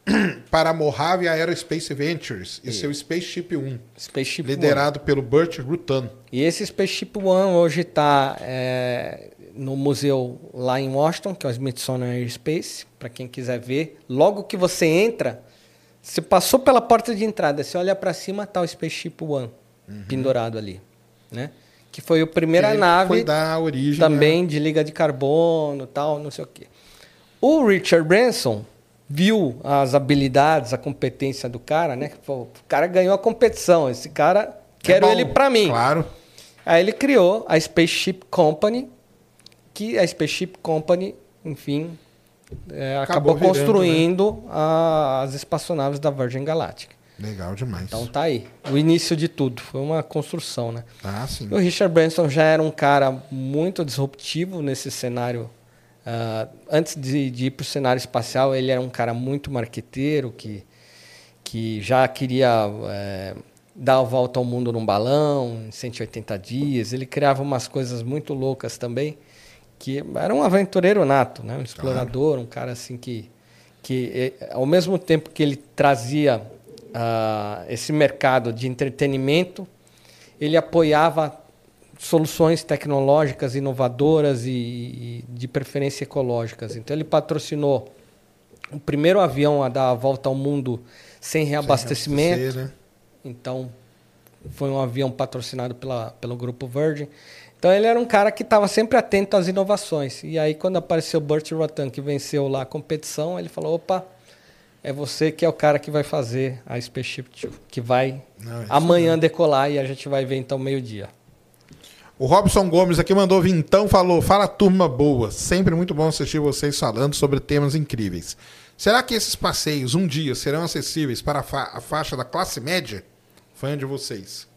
Com certeza, com certeza. E é para isso existem aqueles que são os financiadores que Aí. eles estão aportando seus recursos para coisas que a princípio custam caro, digamos que não temos uma linha de produção, não temos molde suficiente, todo o projeto é, é- é muito uma fase inicial, mas a partir de que outros e outros financiadores, outros turistas, outras pessoas, entidades civis, particulares, privadas, grupos, comecem a mecanizar esses processos e transformarem eles cada vez mais correntes e vão ter melhoras de performance de material, de motores, combustível, enfim, tudo isso vai ganhando escala a partir do momento que a gente começa então tornar acessível para pessoas, inclusive da classe média.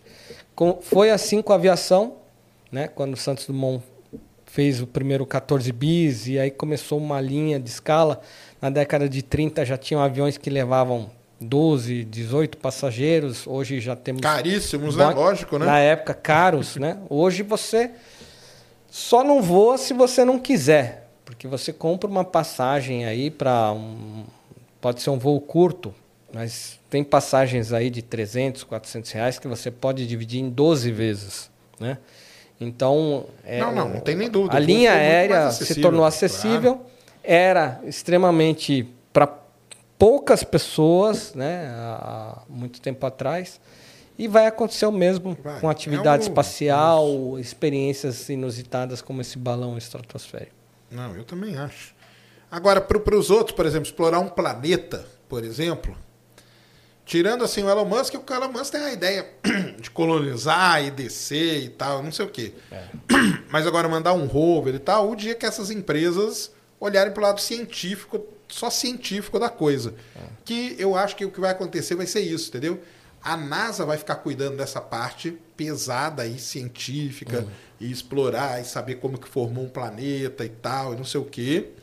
E a órbita baixa, até talvez até a Lua, um ponto, pouco assim, as empresas privadas acho que vão dominar com um apoio muito fodido da, da, da NASA também. Eu, eu, eu vejo assim, a minha visão de futuro é a NASA vai ser uma espécie de conselheiro. Hum. Vai ser tipo uma ONU da vida. Mas esse mercado vai estar recheado do, do privado, do empreendedorismo, de atividades, enfim, eh, de dinheiro, capital da iniciativa privada. Então, é, eu vejo que é, é como o caso da Lua, que você explica eh, várias vezes, né? A gente não voltou para a Lua porque não tinha nada. Não tinha- não Hoje tinha a que- gente já sabe, que, tem, Isso aí. muitas, tem muito potencial. Então a, a empresa que vai construir a base lunar é a empresa que vai extrair a água das Ah, crateras, o hélio 3, enfim. É essas empresas que vão dominar ali, que vão montar bases e, quiçá, cidades né, na Lua. Eu, eu vejo assim, a, e, a, e a NASA seria como Ficando se ali fosse um, trás é, uma, uma- criando regras, processos, como fazer, como não fazer, como é hoje a ONU, Sim. né? Um conselheiro. E não tem risco da NASA falir, não, cara, porque a NASA não é uma empresa. Ah, a NASA vai falir. A NASA vai falir porque ela não é uma empresa, É. cara. Se ela fosse empresa, tudo bem. É. Tem pergunta aí, Cris? Não, não. Ó, tem aqui o, o Esdras, mandou cincão. E ele falou assim: boa noite. A live da Terra vai ser feita ainda? Tá esquisito. Vai ser feita. Eu sei, a galera tá, tá pensando que eu não quero mostrar as verdades da Terra pra vocês? Claro que quero, vou mostrar. Nós vamos programar isso aí, tá, cara? É que eu tive um probleminha sexta-feira e não pude vir, tá? E lá em casa tá sem internet, pá, pá, passei por uns problemas e, e então não, não, não teve lá. Mas teve live hoje para membros. Aliás, deixa eu dar um recado aqui, ó. Sábado e domingo tem o meu, o meu congresso, que é o Congresso de Geologia Planetária com meus alunos da pós, entendeu? O congresso vai ser feito aqui em São Paulo, ele não é aberto ao público, é só para os alunos. Mas, se você é assinante do Space Day Plus Premium, R$ 29 por mês, que lá tem um monte de outras coisas, ou assinante aqui, membro do canal, se você virar membro agora, no sábado e no domingo você vai poder assistir as lives, os trabalhos sendo apresentados. Tem muito trabalho legal, os alunos mandaram bem pra caramba e vai ser muito interessante. Primeiro Congresso Brasileiro de Geologia Planetária, tá? Não é fraco não, cara. Vai ser legal pra caramba. Então você virou membro aqui, você assiste. Se virar membro premium lá no Space Day Plus, você também assiste e vai ser demais, tá? Vai ser legal pra caramba. E vai, vai rolar sim o negócio da, da, da Terra, viu? Pode ficar tranquilo, tá? o pessoal fica achando que eu tô querendo esconder. Ô, Marco, eu tenho lá, você não viu a Terra redonda? Já, eu vi, pô. Ele viu hoje. Eu fui pra estratosfera e eu vi. Não precisa falar- não precisa falar nada, acabou. eu vi, acabou. Refutado, todo mundo aí, refutados, viu?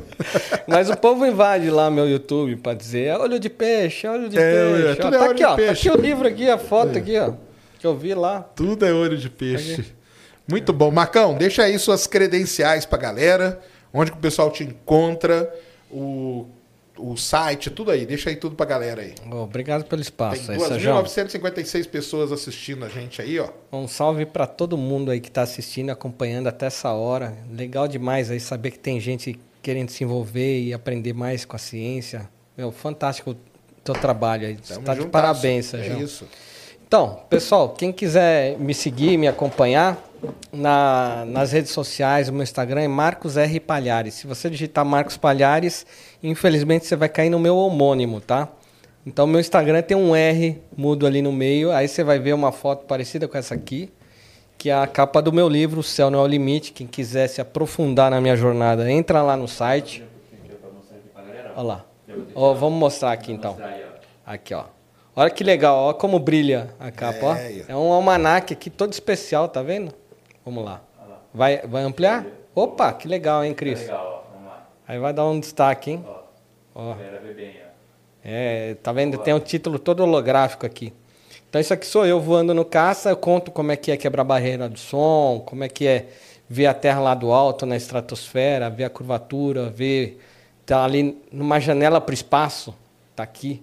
Conto dessa eclipse bacana que eu assisti, que eu assisti.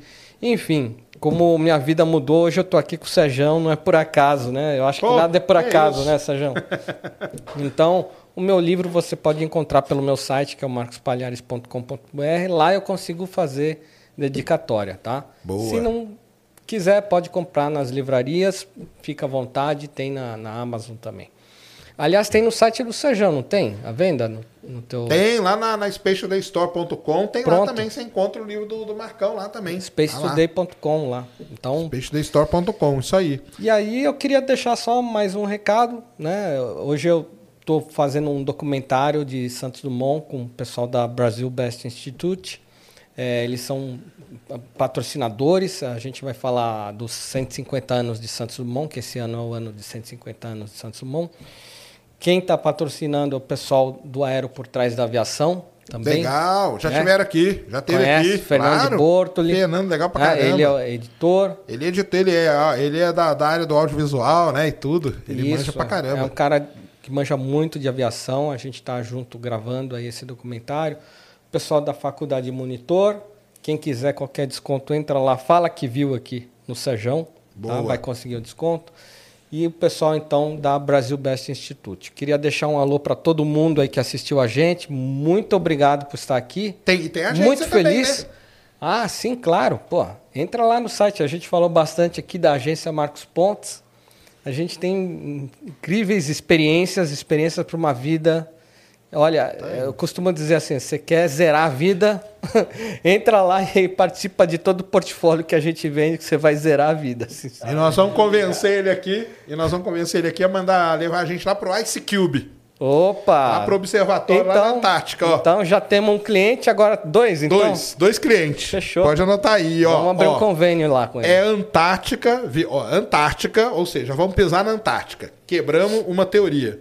Segunda teoria quebrada, vamos ver o sol da meia-noite. E ainda vamos ver um observatório lá na Antártica. Então, cara, Olha. ah, tá vendo? E a gente tem agora em agosto a viagem lá para Atacama para ver o observatório lá do Paranal. Quem Legal. quiser conhecer os observatórios astronômicos lá no Chile, a gente tem um convênio com eles. Tem a chuva de, vai ser durante uma chuva de meteoros, isso que é bacana também. Então, além do, do observatório, você vai poder olhar para o céu, ver aquelas faíscas, né? Legal pra caramba. assim, riscando o céu. O melhor céu do mundo é o céu do Atacama, do Sim, deserto com do. Atacama.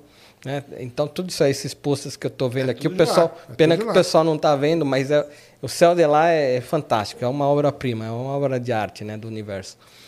E também vai ter um eclipse em outubro. Temos eclipse em outubro que vai cruzar aí, vai entrar lá pelos Estados Unidos, vai descer pelo México, entrar na Amazônia, cruzar o Nordeste inteiro, vai sair lá em uma faixinha, galera, entre Natal e João Pessoa. Você pegar essa faixa aí, é onde vai passar o eclipse olha lá, anular. então, a gente tem grupos em outubro para assistir a eclipse tanto no México, lá em Yucatán, que vai ser assim exótico demais. Você vai ver a eclipse lá junto das pirâmides lá maias e astecas lá. Vai ser fantástico isso, né? E, e existem até tem um filme que chama Apocalipto. Você já assistiu esse filme? Já. Então, se você assistir esse filme, você vai entender do que eu estou falando. Esse filme é sensacional com o Mel Gibson. É, assim, um enredo maravilhoso, um dos melhores filmes que eu já assisti, Apocalipto. E aí a gente vai levar grupos para lá e também para Natal, Boa. tá? Tá aí. Muito legal. Valeu, Marcão. Sensacional, Valeu. cara. Brigadão Eu que de novo agradeço ter aí o espaço. Que é isso. Eu que agradeço aí ter vindo aí. Papo muito bom, enriquecedor. A galera que falando que adorou, aprendi pra caramba, é isso mesmo. Lembrando, galera, amanhã, dia especialíssimo, hein? Voo da Virgin, que nós mostramos aqui, meio-dia. Uma e meia, anúncio do Nanograv. Será que nós vimos aí, ouvimos algum ruído do Big Bang? Ou foi dois buracos negros supermassivos? É isso aí. Façam suas apostas. E logo depois, anúncio do Ice Cube. Que se é um anúncio do Ice Cube, com certeza nós detectamos neutrino, que é uma coisa que é muito difícil de detectar. Então amanhã fiquem ligados. Amanhã à noite não teremos Ciência Sem Fim, porque eu estarei lá no Grande Vilela. Estarei lá no Vilela com o Edson Boaventura. O Vilela, cara, ele é todo do debate, né? Mas ele colocou lá o debate entre o quê? Porque eu sou meio fólogo também, já fui, né? Então não tem debate. Vamos lá conversar com o Edson Boaventura. Quem é membro, eu contei uma curiosidade lá na live de membros pra galera. É, então amanhã eu tô no Vilela, conversando com o Edson Boaventura. E sexta-feira, o grande Cariani e o Balestrini estarão aqui. E vai ser legal pra caramba. Tenho certeza que a galera vai trazer as dúvidas aí. Sérgio, Ah, também é legal, quando o pessoal virar membro depois, vocês vão conseguir assistir as lives antigas. Claro! Então, As lá. lives para membro vão ficar gravadas lá pro espaço para membro. Então, se você entrar como membro agora, você vai ver o que eu falei na live antes aqui. Ô, Sérgio, Fala lá. depois de tantas pessoas com quem você já falou, você ainda não acredita que exista vida no universo além da nossa? N- Não, vida existe. Agora, vida assim, Inteligente. evoluída, inteligente? Não, acho que não. Mesmo você, eu vi uns vídeos teus até daquela fórmula, como é que é a fórmula de Bhaskara universal, como é que é o nome daquele? A de Drake. Drake. Equação de Drake, é claro. E aí? Não. Mesmo assim? Mesmo assim. Mesmo assim. Mesmo assim, cara. Tá cada dia Você mais que difícil. sabe como esse universo é grande, você até uma hipótese probabilística, pequena que seja, você sabe como é que funciona? Cara, assim, não. Pro, proba- probabilisticamente, lógico que pode ter, né? Mas eu acho que são a vida, do jeito que a gente conhece aqui, cara, são. Tem um número de variáveis para ela existir. Sim, E a gente nem sabe quais são todas as variáveis. sim, Entendeu? Sim. Então, para isso aqui se repetir desse jeito, tem que ter uma lua grande, uma estrela igual ao Sol, um planeta rochoso, com Ah, atmosfera. tá. Peraí. Então você. Mas você acredita em vida inteligente além da nossa, só que não igual ao nosso Não, eu acho que design. vida inteligente é só a nossa. Eu acho que não tem outra. Tipo aquele filme A Chegada, que tem aqueles, Ah, aquelas não, lulas então, assim não. que, que chegam aqui A com. Lula é inteligente? Não é, né, cara? Ué, eles têm cérebro maior que o nosso, Não, pô. Até o então, aí, golfinho. então, é, aí que, é aí que é o lance, né? Então, aí com o Douglas, a gente chegou nessa. Aí que é aquele negócio. Ah. O que, que é uma vida. O galante? Bactéria. Você falou Então, com o galante. é. Bactéria é uma vida inteligente? É, ué. Porque ela se organiza, ela se reproduz, ela. Então. Aí é que tá. Esse lance do inteligente É. é, que, é que mata. O que, que seria uma vida inteligente? A abelha é inteligente? Ela, ela se propõe a fazer o trabalho dela e faz muito bem. né? É, então. Você pode. A- Então, a, aí gente é sabe que- que... o design dela para voar é péssimo, mas mesmo assim ela consegue voar. Então, aí tem o pessoal que É. fala assim, ah, o polvo, a lula, né, ou o polvo, é um bicho inteligente. O pessoal fala, pô, esse bicho é inteligente e tal. Que aí entra nessa discussão do que, é- do que seria inteligência, né? Tá. Então aí é, aí é um outro papo. Pô, aí pode ser. Pode Mas ser aquele, eh, amanhã você vai estar com Bo- Boaventura. Boa. Ele vai falar dos hominhos de olho grande Ah, não, ali e aí você vai esquece, ficar. Isso aí não tem. Isso aí eu vou falar pra ele que não Você tem, vai cara. tirar, vai tirar com ele então. Não, vou tirar não. Vou falar, cara, eu- ah, traz a foto do, do- de um aqui, cara. Agora, não tem. Tá certo. Um abraço então pro Boaventura. Dá um abraço. Mas vai ser legal. Vamos lá então amanhã no Vilela. Estarei lá em sexta-feira. Cariane Balestrini aqui, que vai ser legal pra caramba. Virem membros. Amanhã de histórico. E vai ser legal pra caramba. Muito obrigado a todos que compareceram aí. Espero que vocês tenham gostado. Valeu, Marcão, de novo. Sérgio, termina comigo aqui, o Céu não é o limite. Vai lá. Juntos. Ó. Pessoal, Céu não é o limite. Céu Valeu. limite. Show.